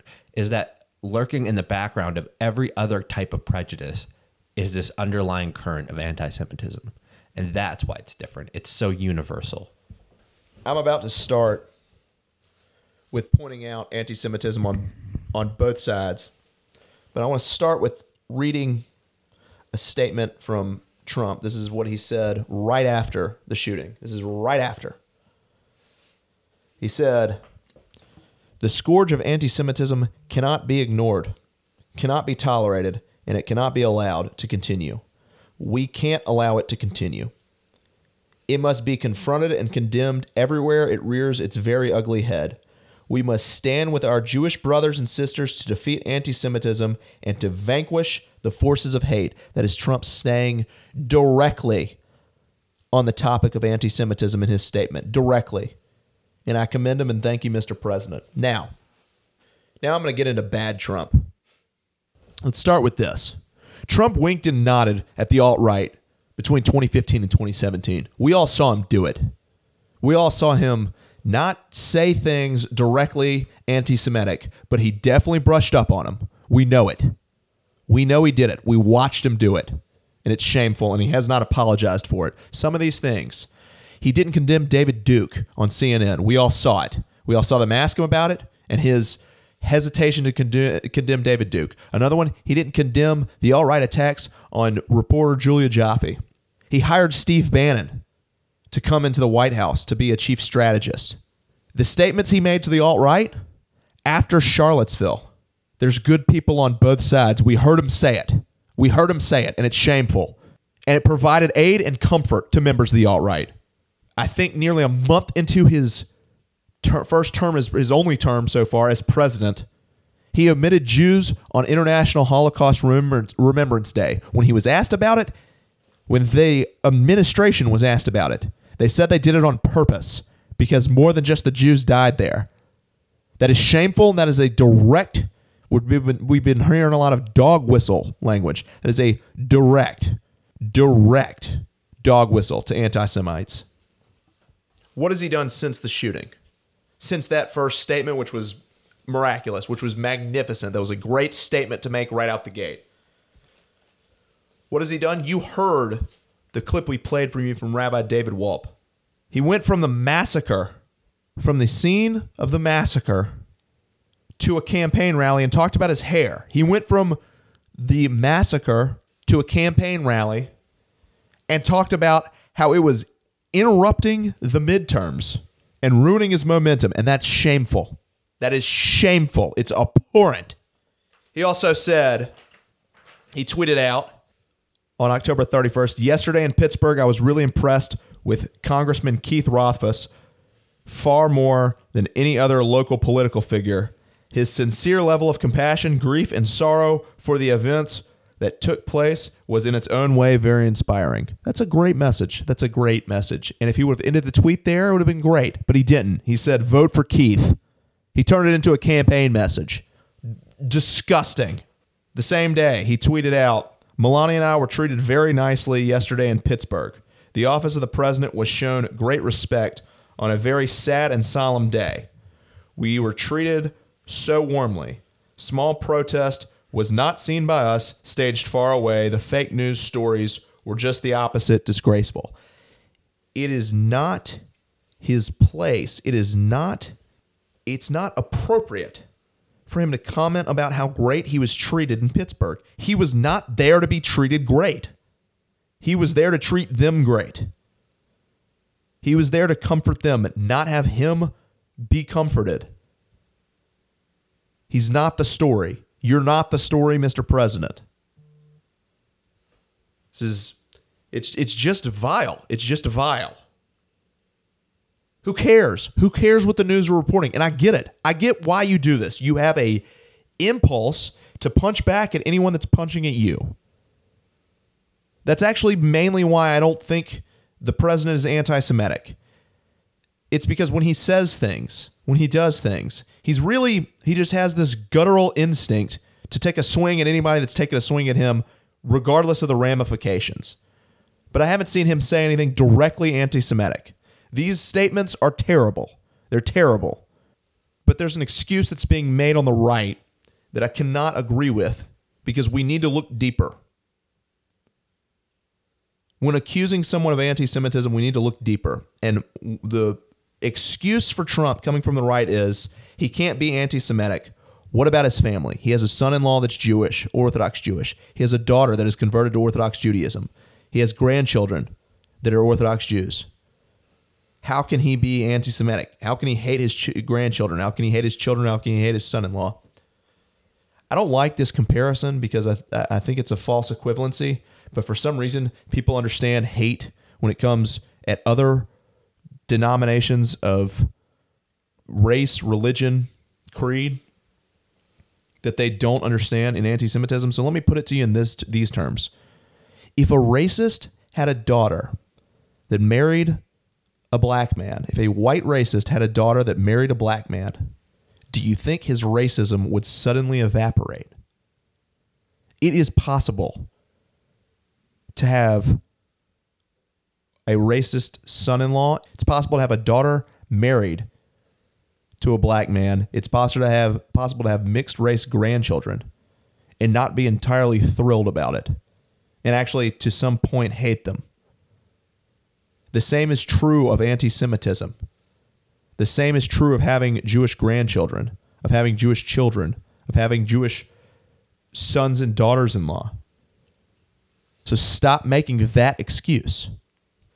It's also important for me to point out here and I didn't vote for him. I didn't vote for Trump. I didn't. I voted for Hillary. And I will never vote for Hillary Clinton again for anything. I don't care what she's running for. I will never vote for her again. I will never support any organization both she and Bill support because former President Bill Clinton and former Secretary of State Hillary Clinton sat on stage on a dais with Louis Farrakhan at Aretha Franklin's funeral. Now, I, the excuse that I've heard is it's a funeral. How can you decide who is invited? You can't fault him for going. It's just a funeral, yada, yada, yada. If Trump had shown up at a funeral and Richard Spencer was sitting on a dais, someone whose anti Semitism does not reach the level of Louis Farrakhan. And the only thing I regret about saying that is that I might have accidentally just said something nice about Richard Spencer. But if Trump sat on a dais with Richard Spencer, everyone would lose their minds. This is the left not caring. This is the left ignoring. And it's shameful. It is shameful. Here's why a couple weeks ago, we reported on Louis Farrakhan releasing a tweet linked to a video where he says, quote, I'm not anti-Semite. I'm anti-termite. Lovely. Here's more things he said. Quote, satanic Jews have infected the whole world with poison and deceit. Quote, the Jews have control over the agencies of government. When you want something in this world, the Jew holds the door. Quote Jews were responsible for all this filth and, deneg- and degenerate behavior that Hollywood is putting out, turning men into women and women into men. White folks are going down, and Satan is going down. And Farrakhan, by God's grace, has pulled a cover off the satanic Jew. And I'm here to say your time is up. Your world is through. You good Jews better separate because the, the satanic ones will take you to hell with them because that's where they are headed. Quote It is now becoming apparent that there were many Israeli and Zionist Jews in key roles in the 9 11 attacks. Israelis had foreknowledge of the attacks. We know that many Jews received a text message not to come to work on September 11th. He has also said, in repeated for national televised audiences, his description of Hitler as, quote, a very good man. A very good man. Quote, the false Jew will lead you to filth and indecency. That's who runs show business. That's who runs the record industry. That's who runs television. He said, quote, white people running Mexico are Mexican Jews. He said, quote, the Jews have been so bad at politics they lost half their population in the Holocaust. They thought they could trust Hitler and they helped him get the Third Reich on the road. That's him blaming Jews for their own slaughter in the Holocaust. He said, quote, German Jews financed Hitler right here in America. International bankers financed Hitler, and poor Jews died while big Jews were at the root of what you call the Holocaust. That's him denying the Holocaust. Little Jews died while big Jews made money. Little Jews being turned into soap while big Jews washed themselves with it. Jews were playing violin, Jews playing music, while other Jews marching into the gas chambers. Farrakhan said, quote, They, meaning Israel, wouldn't allow me to go to Jerusalem. If I had gone, they might have stoned me. I didn't want to repeat history. I know they stoned Jesus. I know they've killed the prophets of God there. That's Farrakhan blaming us for the death of Jesus, not his Lord and Savior. That's Louis Farrakhan on the left. That is Louis Farrakhan from the left. Yeah, and I I, I want to make a notation right here to keep Farrakhan in mind because while I think a lot of people listening to the show probably haven't heard of Louis Farrakhan, uh, his influence is definitely far-reaching, and it's very, very, very much on the mainstream of the political left. So keep that in mind because we are going to be bringing up Farrakhan again and again while we go through incidences of just open embrace of anti-Semitism on the political left. The next story is Jewish groups from both parties slam offensive decision to have messianic Jewish minister at Pence event. This is by Kate Sullivan and Daniel Burke at, uh, at CNN, October 31st. An official in Pence's office said in a statement, quote, the speaker was invited by Lena Epstein, the candidate the VP was there supporting. We often have prayers at the beginning of the events that aren't an endorsement of any particular faith. Epstein, who is Jewish, is running to represent Michigan's 11th congressional district. I do not know who's running against her. I do not know what their platform is, but allow me to say this. I wholeheartedly support her opponent. I wholeheartedly endorse her opponent because this is shameful. Now, before I didn't know who exactly invited him.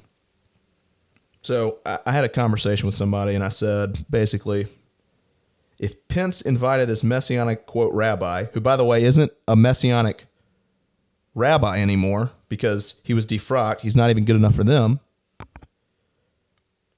or did the candidate because if Pence invited him, it's bad. If the candidate, a Jewish woman, invited him, there's definitely an argument to be made that it's worse, that she should have known. If Pence did it, he deserves all of the insensitive, tone deaf criticism he is getting. If Pence didn't do it, he still should have had someone check on who was sharing the stage with and should have known better. Now, the point I just made was Hillary Clinton sat on stage with Farrakhan. These people have handlers. These people can get the information of who they're about to share a stage with. Here's why this is incredibly offensive. Messianic Judaism, the mainstream term for them is Jews for Jesus. They're not Jews. They're not recognized as Jews. One of the fundamental differences between Judaism and Christianity is the thought of Jesus as the Messiah. Jews do not believe a Messiah has come because when the Messiah comes, there will be peace on earth. Christians believe that Jesus was the first coming of the Messiah, and the second coming of the Messiah will be similar to that of the Jewish first coming, I guess you would call it. That is the fundamental difference between Judaism and Christianity. Messianic Jews have accepted Jesus as the first coming of the Messiah. That means, by definition, they're not Jews. So, why do Jews for Jesus exist? I don't know. I don't know why they do. But I can tell you this they are leeches, they are parasites. These people prey, and by prey, I mean P R E Y, on Jews and on Christians who are struggling with their faith. And they pull them into their temples and they latch onto them and they funnel their money away they're the Scientology of the Abrahamic religions. I have a friend who was in Paris not too long ago, and he went to the Louvre. And at the Louvre, he was approached by a Messianic Jew, a Jew for Jesus. My friend is Jewish. The Messianic Jew stalked him for four and a half hours trying to convince him to convert.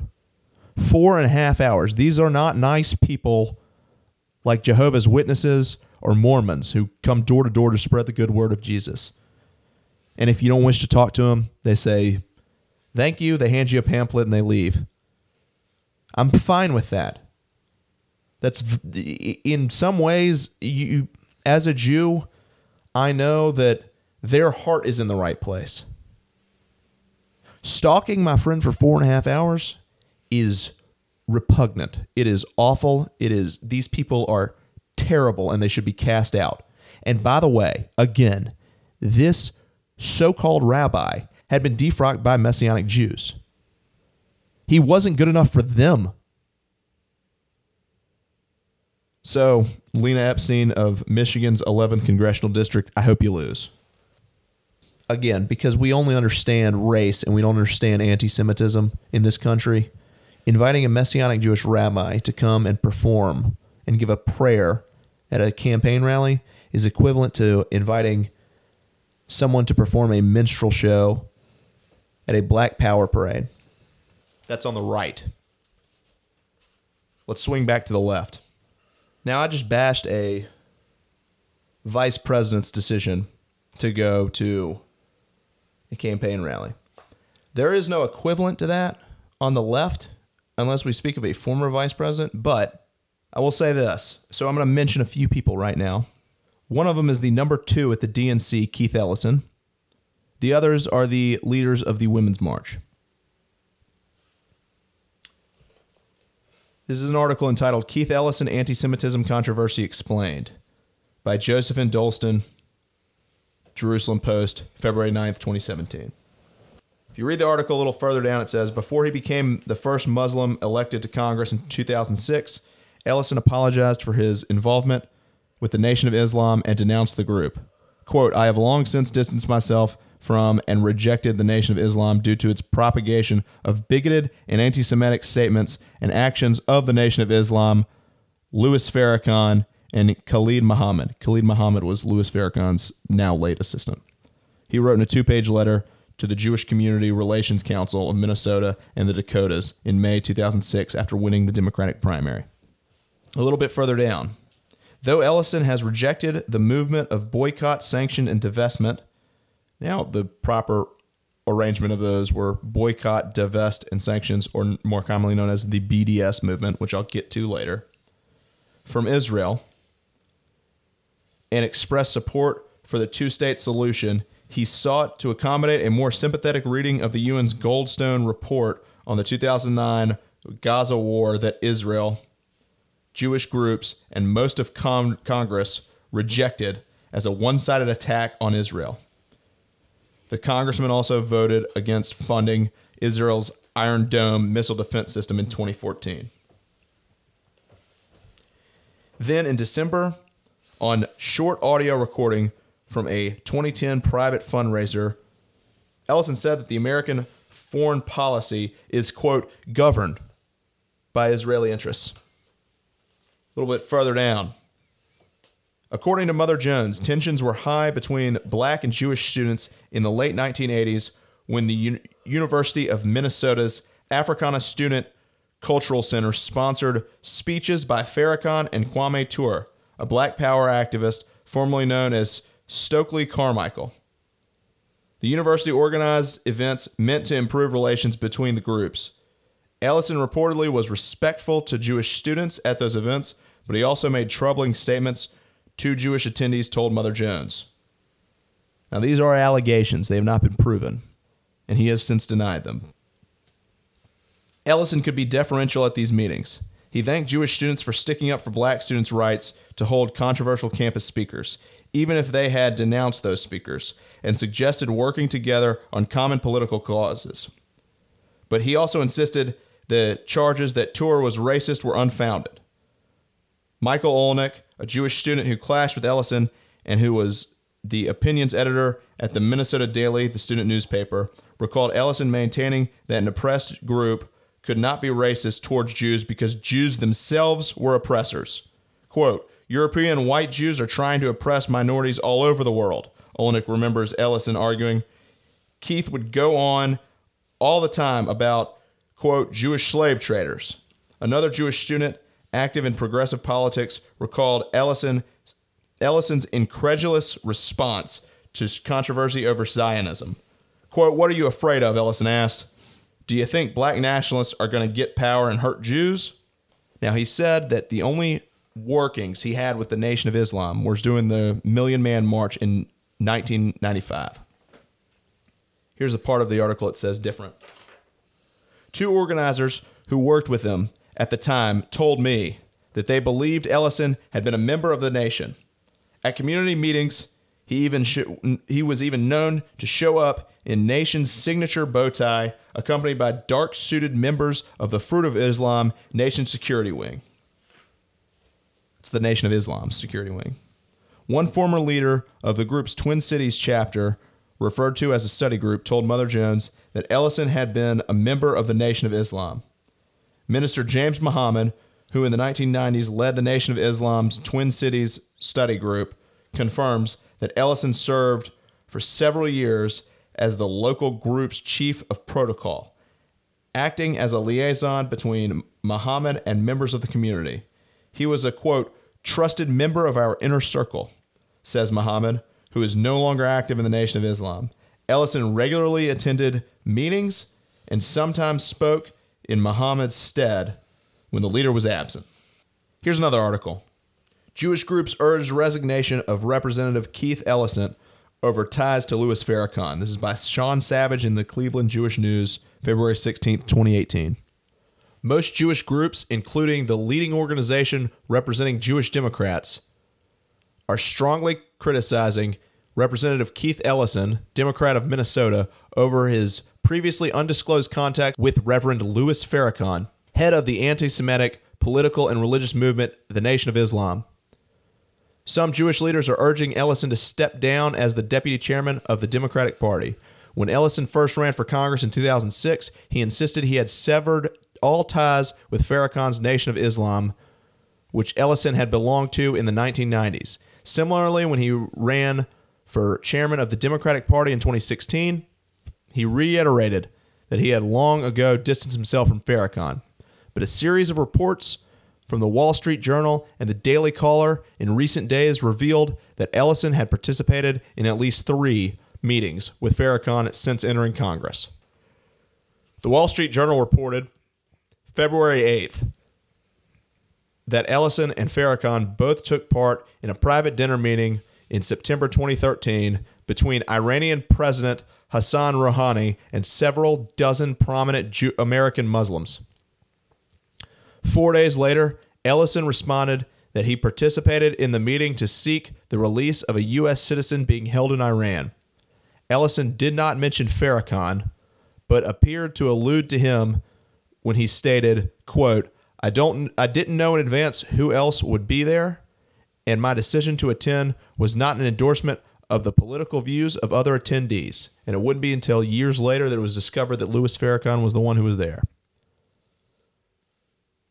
The controversy took a new turn on February 13th, 2018, when the Daily Caller reported that Ellison had taken part in at least two other meetings with Farrakhan since becoming a member of Congress, one of it which took place in Farrakhan's hotel room.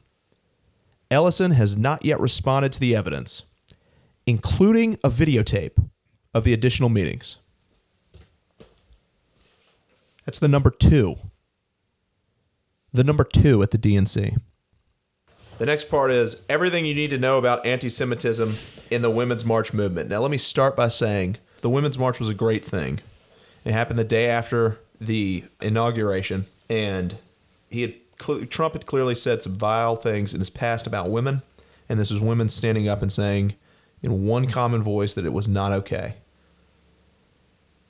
And then the leaders of the Women's March movement, after and before, but I'm not sure it was clear who their leaders were at that march, have gone on to consistently not been a friend to the Jews.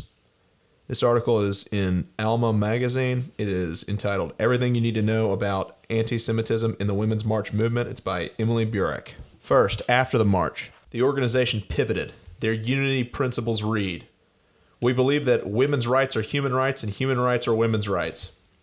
We must create a society in which women, including black women, native women, poor women, immigrant women, disabled women, Muslim women, lesbian, queer, and trans women, are free and able to care and care for and nurture their families, however they are formed in a safe and healthy environment free from structural impediments. This is a good sentiment. It's a great sentiment.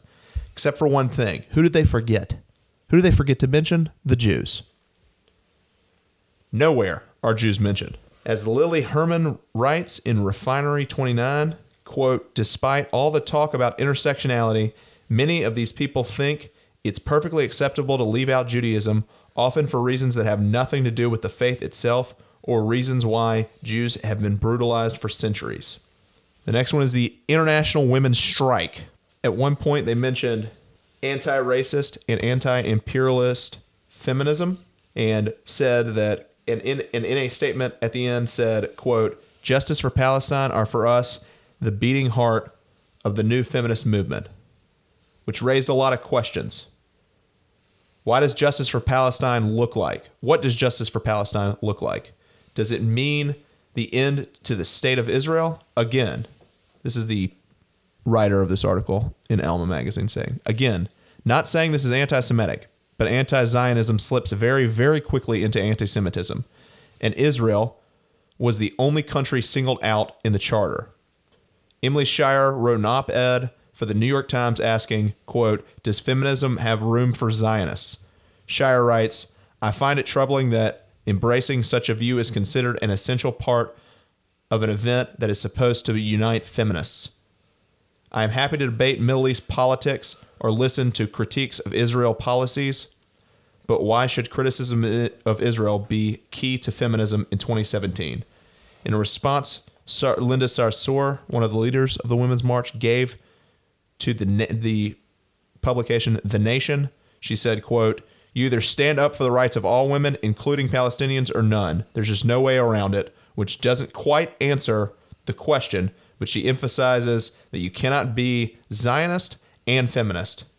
Now, remember, Zionism is simply defined as the belief that the state of Israel should exist. The next is the Dyke March 2017. This event took place in Chicago. The Women's March was often linked to the Dyke March in online discourse, which is why it's included on this list.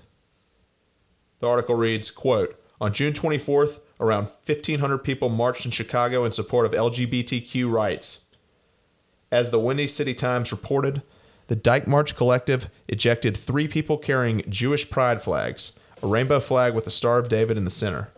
The three women, Laurel Grauer, Eleanor Shoshani Anderson, and Ellie Otra repeatedly explained they were there celebrating queer their queer Jewish identities. Grauer explained, "It was a flag for my congregation, which celebrates my queer Jewish identity, which I have done for over a decade, marching in the Dyke March with the same flag." Anderson reiterated in an interview with the Daily Beast, saying, quote, I just said, I'm here as a Jew. I'm here as a Jew. Similarly, Otra wrote on Facebook, quote, I wanted to be in public as a gay Jew of Persian and German heritage. Nothing more, nothing less. So I made a shirt that said, Proud Jewish Dyke, and hoisted a, pr- a big Jewish pride flag, a rainbow flag with a Star of David in the center the centuries old symbol of the Jewish people. But the Dyke March organizers took their Jewish pride flags as Israeli flags and asked them to leave. Otra further explained, I was thrown out of the Dyke March for being Jewish. And yes, there were other Jews there, visible ones even, who weren't accosted, who had fun even. And yes, Israel exists in a complicated way. But in this case, it doesn't matter what Israel does or doesn't do. This was about being Jewish in public. And I was thrown out for being Jewish, for being in the wrong kind of, for being the wrong kind of Jew. The kind of Jew who shows up with a big Jewish star on a flag. Can I just jump in for a second? Sure. Yeah. Uh, I really want to drive a couple points home. First and foremost is that in the Women's March mission statement, they equate the modern feminist with being pro Palestine. That they basically say that there's no room in the modern feminist movement without being a pro Palestinian feminist. And second most, I want to point out in relation to this, uh, the Dyke March, is that her rabbi and her congregation at her synagogue specifically made that flag for her her congregation was totally willing to rally around her. And she went out into this great show of uh, this great expression of individuality and being a lesbian and being also a Jew. And that was too much for the leaders of the Women's March to stomach. Well, more for the leaders of the Chicago Dyke March, which was linked to the Women's March. Right. They got all their funding from the women's But march. yeah, but the Women's March did not condemn them kicking their, them out. I okay. That's I, I just wanted to make that clear that that the Women's March was not directly in charge, but they did not rectify these actions. Right. I mean, these actions are the logical conclusion of the message they spread. I agree. Next, Charlottesville. On October 11th and 12th, 2017, neo Nazis convened on Charlottesville. As the Washington Post reports, reported, quote, white nationalists brandished torches and chanted anti Semitic and Nazi slogans, including the blood and soil, an English rendering of the Nazi Blut and Boden, and Jews Will Not Replace Us, which we mentioned earlier, all crafted to cast Jews as foreign interlopers who need to be expunged. The attendees proudly displayed giant swastikas and wore short shirts emblazoned with quotes from Adolf Hitler. One banner read, Jews are Satan's children. The Atlantic wrote, The durability of anti Semitic tropes and the ease with which they slide into all displays of bigotry is a chilling reminder that hatred of our time rhyme with history and are easily channeled through timeless anti Semitic canards. The Alma article reads Why is this relevant to the Women's March? They consistently aren't addressing anti Semitism, even as it becomes an even bigger issue in the US and around the world. For a movement that hails its inclusion and intersectionality, that somehow doesn't include Jews.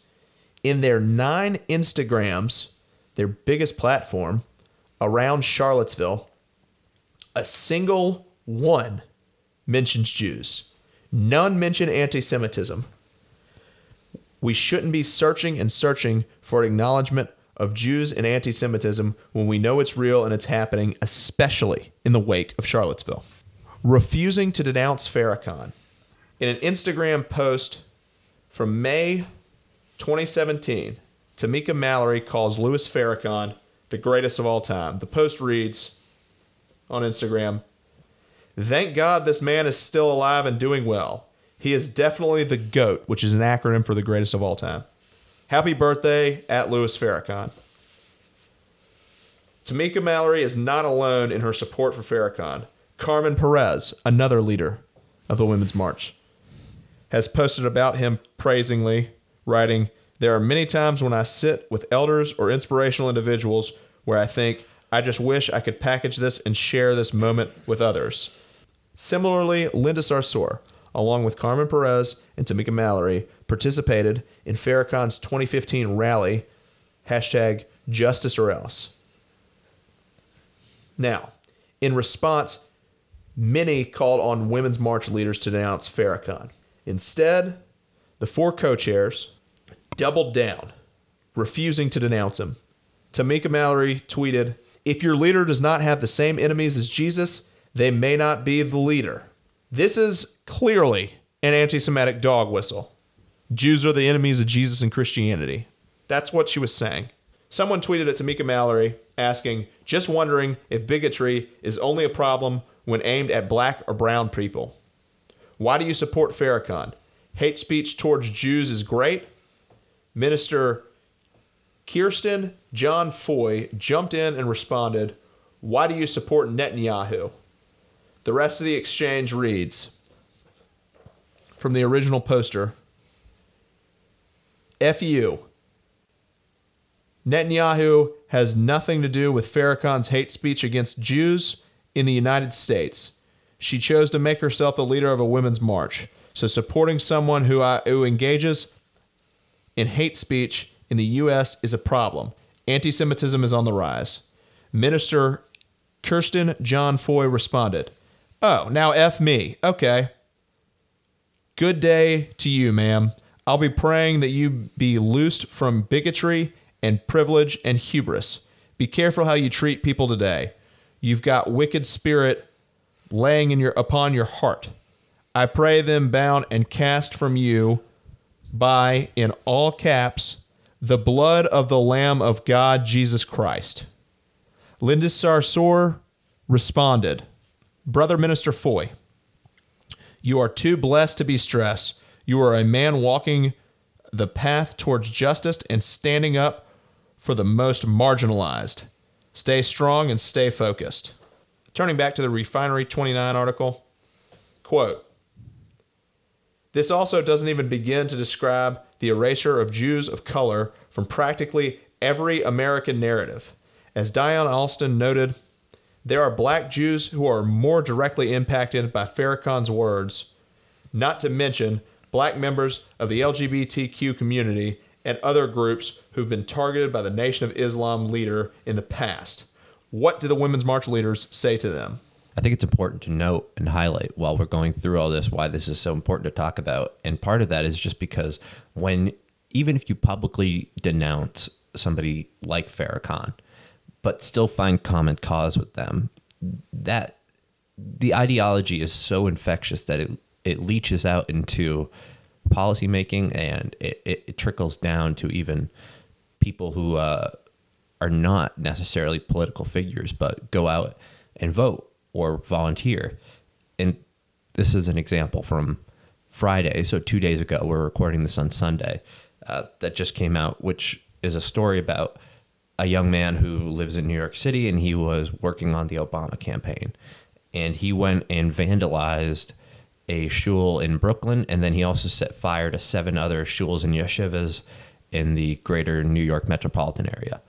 And this is explicit, but I do want to read some of the graffiti that he wrote on the wall of the synagogue in Brooklyn because it shows you how this ideology, us versus them, them being the Jewish people, uh, is has the ability to proliferate and, and spread itself. So here's what he wrote on the wall of a synagogue in Brooklyn. Quote, a civil war is here. Mexicans, Latin Americans, Caribbeans, and Muslims versus Jew nigger pigs. He wrote that on the wall of a synagogue about a week from the day that 11 Jews were killed in Pittsburgh. And this is a young guy that thought he was doing the right thing by working on the Obama campaign. So he holds these two values and virtues in tandem. That's why it's so important that people who have massive influence, such as Keith Ellison, such as Linda Sarsour, who was able to get a quarter million people in Washington, D.C the day after the inauguration. She has that much reach, not to mention millions of other people across America holding similar rallies. And she's willing to cozy up to a guy like Louis Farrakhan. That's why this is so important. How long until we have to have more Jewish people die? How long? Because it's going to happen again. That's all I have to add. Rabbi Avram Lotek posted a story. This is directly to the point about black Jews. Avram Mlotek, Rabbi Avram Mlotek, posted a story on Facebook that was removed. Facebook has since apologized for removing the story. Here's a glimpse into my evening commute. You a Jew, man? I was asked on a crowded uptown B train headed home. I am, brother, I replied. "You're a real Jew, man? he pressed. I try, I answered. Blacks are Jews, man, he said. Yes, Jews come in all colors, brother, I said. Nah, I'm a real Jew, he said. You're an impostor. I stopped engaging at this point while this man who told me repeatedly that Israel was not mine, that I was a fraud, and that Jews are responsible for the mess we find ourselves in today in the city of New York and all over the world. He then lifted up a picture of Louis Farrakhan and asked, You know who this is? I didn't answer. He kept asking and asked louder. Yes, I said, that's an anti Semite. No, he said, that's a real Jew. You're a fucking fake. At this point, another man on the subway said, he ain't going to take your bait. The first man then said, Yeah, brother, Black Power. The second man about me, quote, he's a photocopy, and lifted up his fist in the Black Power symbol. The first man went on, and a bunch of them are gays. Fucking faggots. You gonna get off the subway stop, man? I'm going home to my wife and kids, I said. Yeah, you a cocksucker, he said. Have a blessed night, I said as I got off the train. On a crowded subway home, no one besides a second man who seemingly held similar ideologies said anything. It's a direct example of how Louis Farrakhan's words hurt. I'm going to turn to Linda Sarsour now. In the days, in the months before, about a month and a half, two months before, this article says ISNA convention uses shame, fear to stir radical agenda. The article reads Leading the charge was Linda Sarsour, a co chair of the National Women's March and a founder of a political activist group called MPower Change. Sarsour spoke to at least four separate sessions during the conference with ISNA President Azhar Azeez, in- introducing her as, quote, the most famous known activist in America today. Her tone often was not aimed at inspiring Muslims to be more politically active as much as it was to shame them for not doing so. If they aren't sufficiently engaged in advocating for the Palestinian cause, she said, you are you as an American Muslim are complicit in the occupation of Palestinians in the murder of Palestinian protesters. So when we start debating in the Muslim community about Palestine, it tells me a lot about you and the type of faith you have in your heart. Worse still, she says, quote, if you are on the side of the oppressor, if you're defending the oppressor, you're or you're actually trying to humanize the oppressor, she said, then that's the problem, sisters and brothers, and we got to be able to say it is not the position of the Muslim American community. That's Linda Sarsour saying, do not try to humanize Israelis. If you're not trying to humanize them, you're trying to dehumanize them, which is exactly what she accuses people of doing to the Palestinians, which is exactly what she accuses Israel of doing to the Palestinians. Here's some other things about Linda Sarsour. She's warm to Louis Farrakhan. She actually appeared on stage with Reverend Jeremiah Wright, the same one that Obama denounced and sep- separated himself from during the 2008 presidential election. Reverend Wright, who has a record of anti Semitism and vitriol himself, at Farrakhan's Justice or Else rally in 2015. Sarsour opened her talk with, quote, In the name of God, the most beneficial, the most merciful, addressing the crowd repeatedly as sisters and brothers. Anyone familiar with Farrakhan's anti Semitic efforts to blame Jews for problems and hardships experienced by blacks in the U.S. could hear a similar message from Sarsour, who asserted, quote, The same people who justify the massacres of Palestinian people and call for collateral damage are the same people who justify the murder of young black men and women. In yet another echo of Farrakhan's rhetoric, Sarsour assured her, quote, sisters and brothers, that the, quote, common enemy is white supremacy. She also insisted that, quote, the liberation of the Palestinian people is bound up in the liberation of black people in America.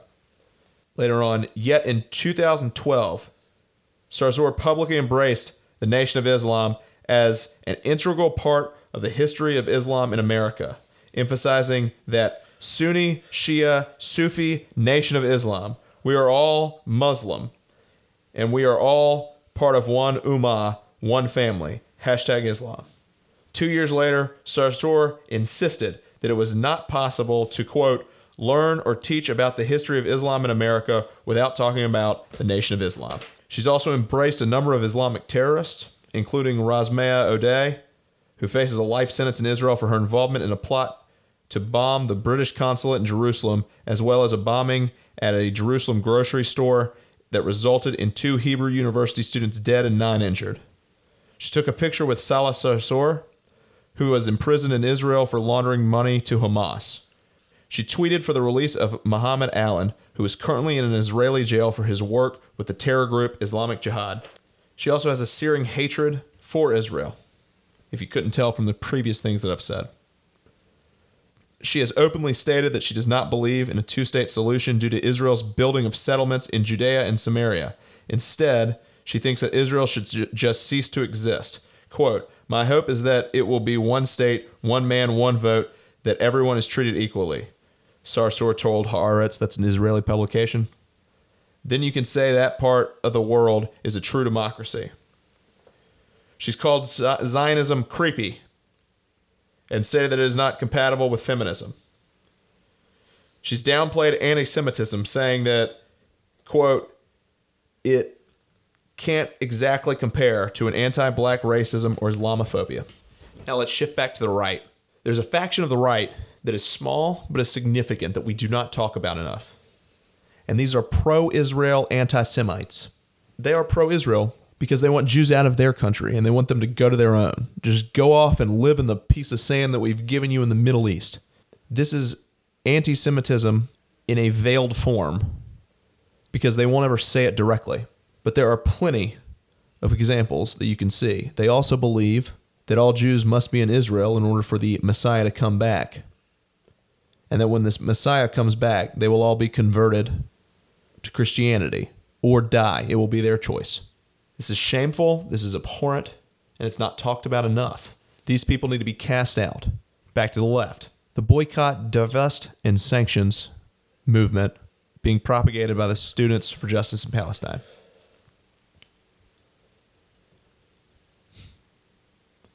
There's fair criticism of Israel's government. I've in time at times I've been critical of Israel's government myself.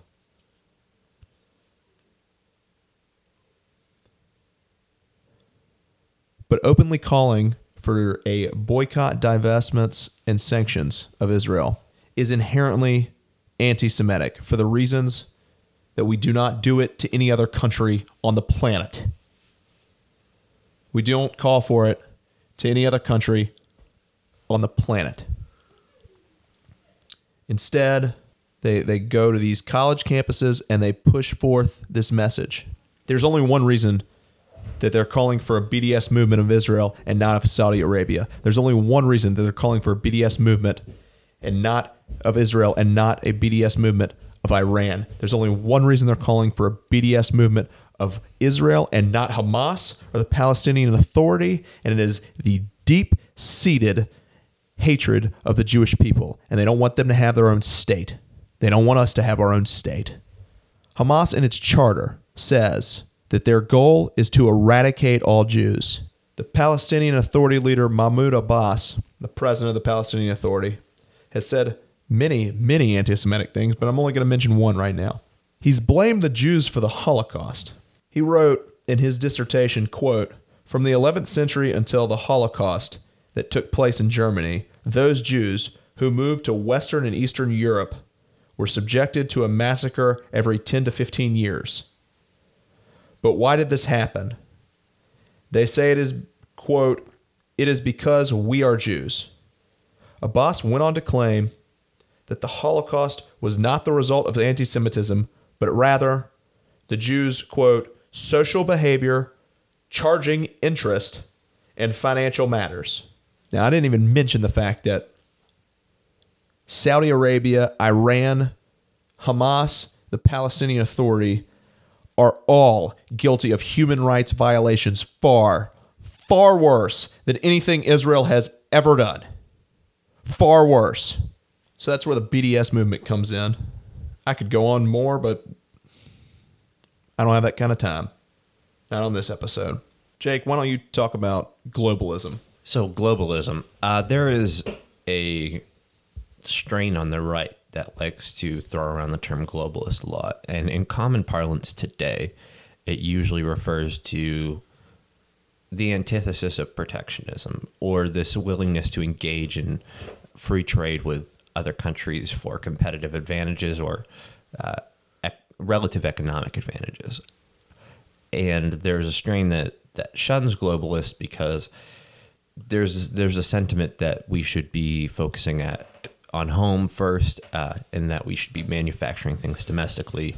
You, you can fill in the, the rest. Uh, it, it's a, it's a fairly simple idea, but the, the the history of globalist as a term is more troubling, and and the reason that this gets raised recently is that when Trump's economic advisor Gary Cohn left the White House, Trump said he did a terrific job, but might be a globalist.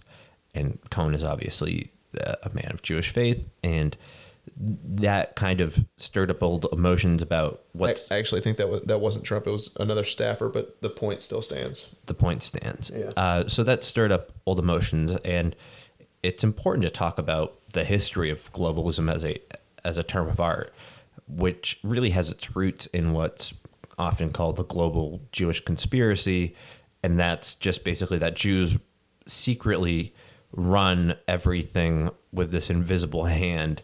Basic, uh, Richard. It sounds like you want to jump in. Yeah, yeah. It's a the that Jews run shadow governments and all other things. These things are th- this trope is called the Zionist occupation government, also known as the Zog. It's called the Zionist machine. It is the Jewish global conspiracy. That's where the term globalist comes in. It's a dog whistle. It's a dog whistle to anti Semites. yeah, I mean it's a bullhorn, really. but uh, what I think is so interesting about this, and this is a point that doesn't get made a lot. Uh, I don't even know anybody else has said this publicly, but it's so interesting that people who are self-identified nationalists simultaneously believe in the Zog, because the irony being is that the the place that they're so proud of, the the, the soil that they worship so much, in their mind is also somehow controlled by Jews who they hate. so I mean, Now, yeah, let's also throw in here that just because it has the word Zionist in it, which Zionism I will get to next, but just because it has the word Zionism in it does not mean it's a reference to Israel. It's not. This ter- these terms were here long before Israel became a country, long before Israel became a country. So, for a while they thought that America might be the new Jerusalem, right? Wasn't there a, like when the country was first founded? yeah, and I just found out that there was a talk to make there was talks to make uh, in the late 1800s part of California a Jewish state, which I did not know. Yeah, SoCal was supposed to be That was crazy. It would have been, that's a completely different term than what it is now. yeah, And then, Uh, and then it was it was also uh, thought to be in Uganda, but it ultimately be, ended up in Israel, where it is now. so uh, I don't have too many more thoughts on globalism, but it, it it's important to remember when we use these terms, and then also I- want to tie this into the the larger and broader trend of rising nationalism over the past few years, because it's so important to remember that whenever nationalism or socialism is on the rise, the first people to go, the canary in the coal mine, so to speak, are the Jews, because Jews are traditionally a people without a home. So the more nationalism rises, the more you want to excise the parts that you see as not consistent with your idea of the nation. And that usually starts with the Jews and ends eventually with all of us. Uh, usually, it, it, historically, it, it leads to mass destruction. But uh, these two things are not unrelated the rise in nationalism and the rise in anti Semitism. So that's all I have to say about that. So turning back to the left, Zionism. Zionism is a dog whistle to anti-Semites on the left. It has turned into a calling for. I'm I'm not anti-Semitic. I'm anti-Zionist. This is a point that I should have made with the BDS movement. So let me let me make it now. First off, if you're somebody who actually does not believe that that Israel has a right to exist, for a moment, right now, I'm going to, for a moment, I'm going to treat your point as valid, even though it's not.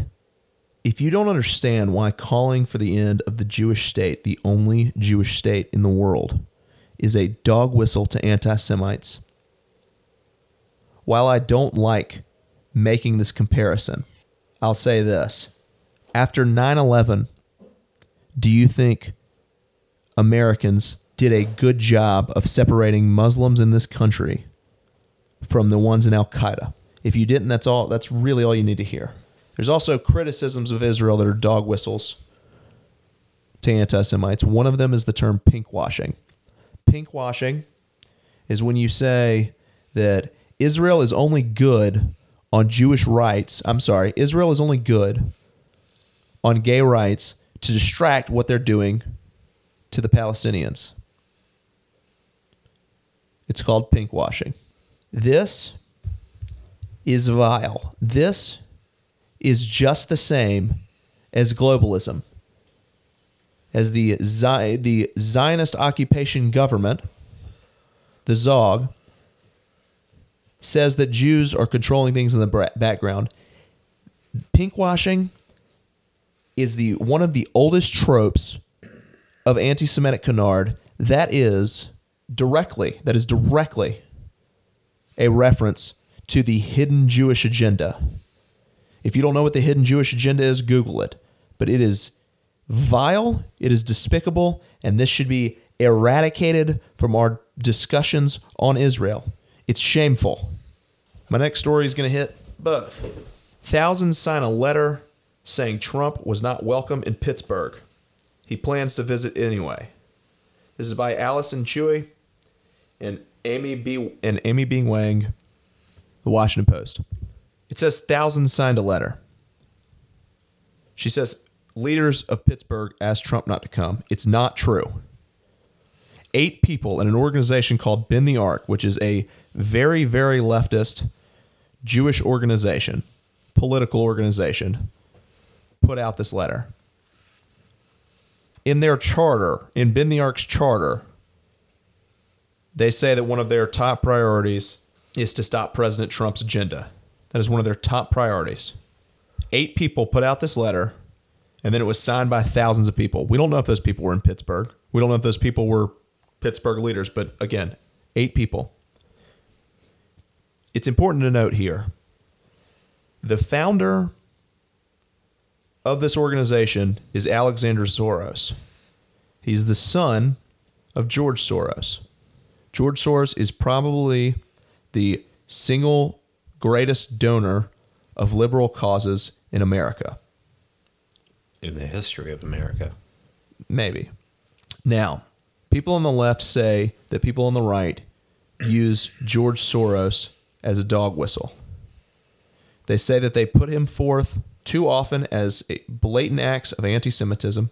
They say that using him as a boogeyman is abhorrent, it's irresponsible, and it's anti Semitic because of how often they point the finger at him. I agree. I agree with this. He is used far too often as the vile propagator of the left as a way to promote anti Semitism. Let me say this. If you agree with me, if you're on the left and you agree with me, if you're on the right and you disagree with me with what I'm saying, let me ask you this. How do you think the left treats the Koch brothers and Sheldon Adelson? Because it's the exact same thing it's just the other side's doing it and you're pointing fingers. It is the exact same thing. And it's shameful. We're getting towards the end here. There's a couple other stories.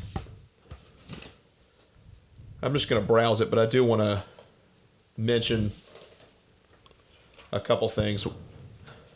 I do want to mention a couple things. One of them is there's a story in the Atlantic by Gabby Deutch. I've mentioned her before. She's a former camper of mine. I I adore her. I adore her sister. I adore her brother. Her father is Congressman Ted Deutch. The whole family is fantastic. Go Gabby. Go Gabby. she wrote an article in The Atlantic titled How Anti Semites Hear Trump. And it's about Trump dog whistles. Um, she mentions George Soros. She mentions remember the Holocaust, but not the Jews. She remember she mentions the America First policy, the very fine people on both sides, and glo- and she gets into globalist versus nationalist. Mm-hmm. I don't want to go any further because we've been going on for quite a while, but it's a great read and take take the time. Other bad stories on the right. This is what Jake was alluding to earlier. When I first saw these, I just assumed that they were copycat uh, crimes from. I assume they were copycat crimes from the the Pittsburgh shooter. There has been vandalism on multiple synagogues in the country. In Irvine, California, in Brooklyn that Jake mentioned, and others. We cannot allow it to continue.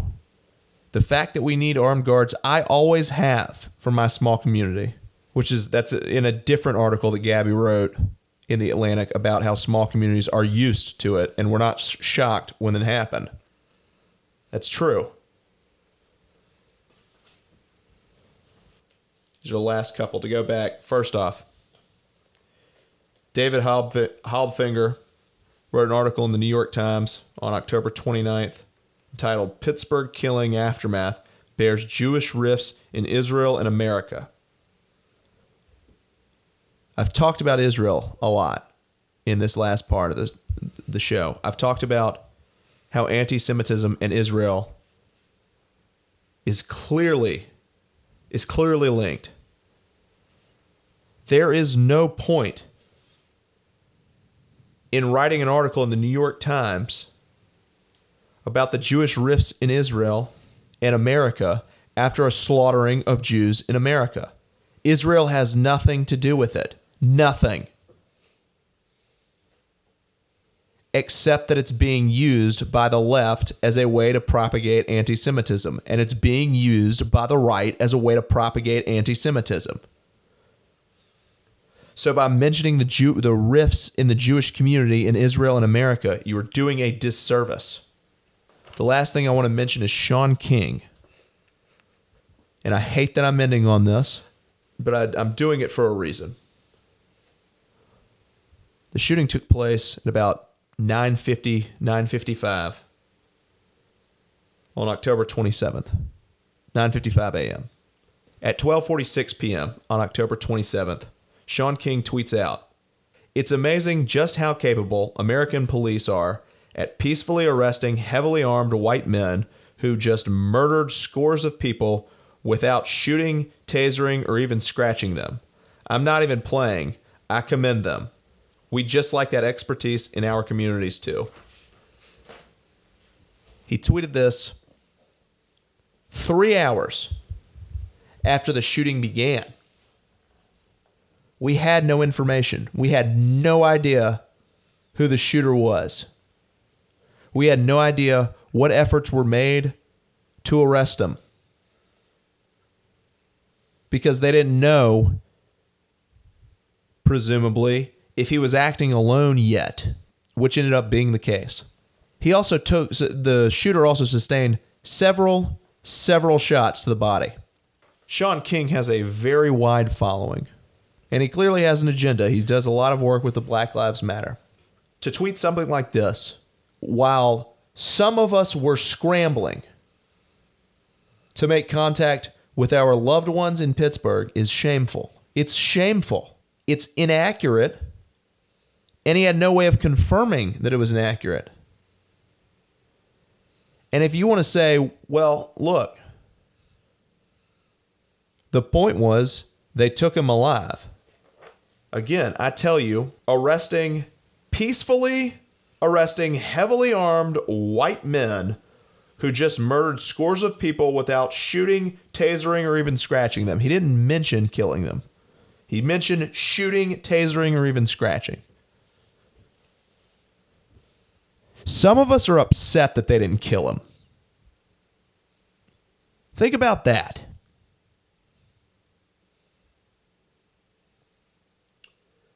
we've gone on for a while, and I'm going to conclude the episode now. But I just wanted to say we can do better. We must do better. These attacks on our community are abhorrent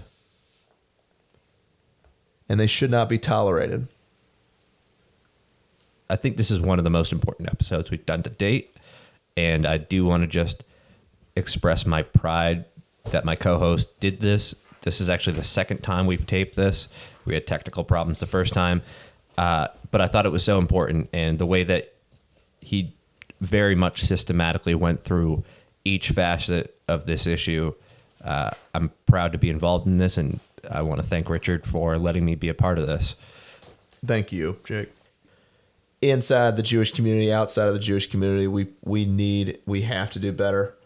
Like I said, and and this is now is not the time for division. Now is not the time to be ostracizing certain parts of our community. Jews make up 2% of the country. 350 million people live in America. 2% is roughly 7 million. The FBI statistics report that Jews are 50% of hate crimes that occur in America. 50%. Blaming Jews for the persecution of Jews is not only the road to national ruin, it's the road to Jewish ruin, and we've got to stand together now.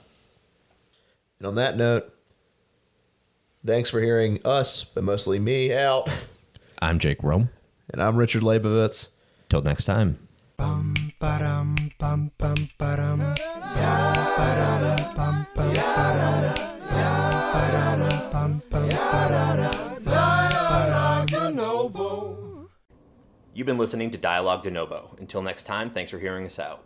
Dialogue De Novo is produced by Richard Leibovitz and Jacob Rome. Executive producers Richard Leibovitz and Jacob Rome. Supervising producer Michael Kaufman. Technical producers Richard Leibovitz and Jacob Rome. Edited by Richard Leibovitz. Audio mixed by Richard Leibovitz and Jacob Rome. Dialogue De Novo is a Loyola University Chicago School of Law student initiated capstone project founded by Richard Leibovitz and Jacob Rome. Technical production made possible by SoundCloud. Copyright 2018.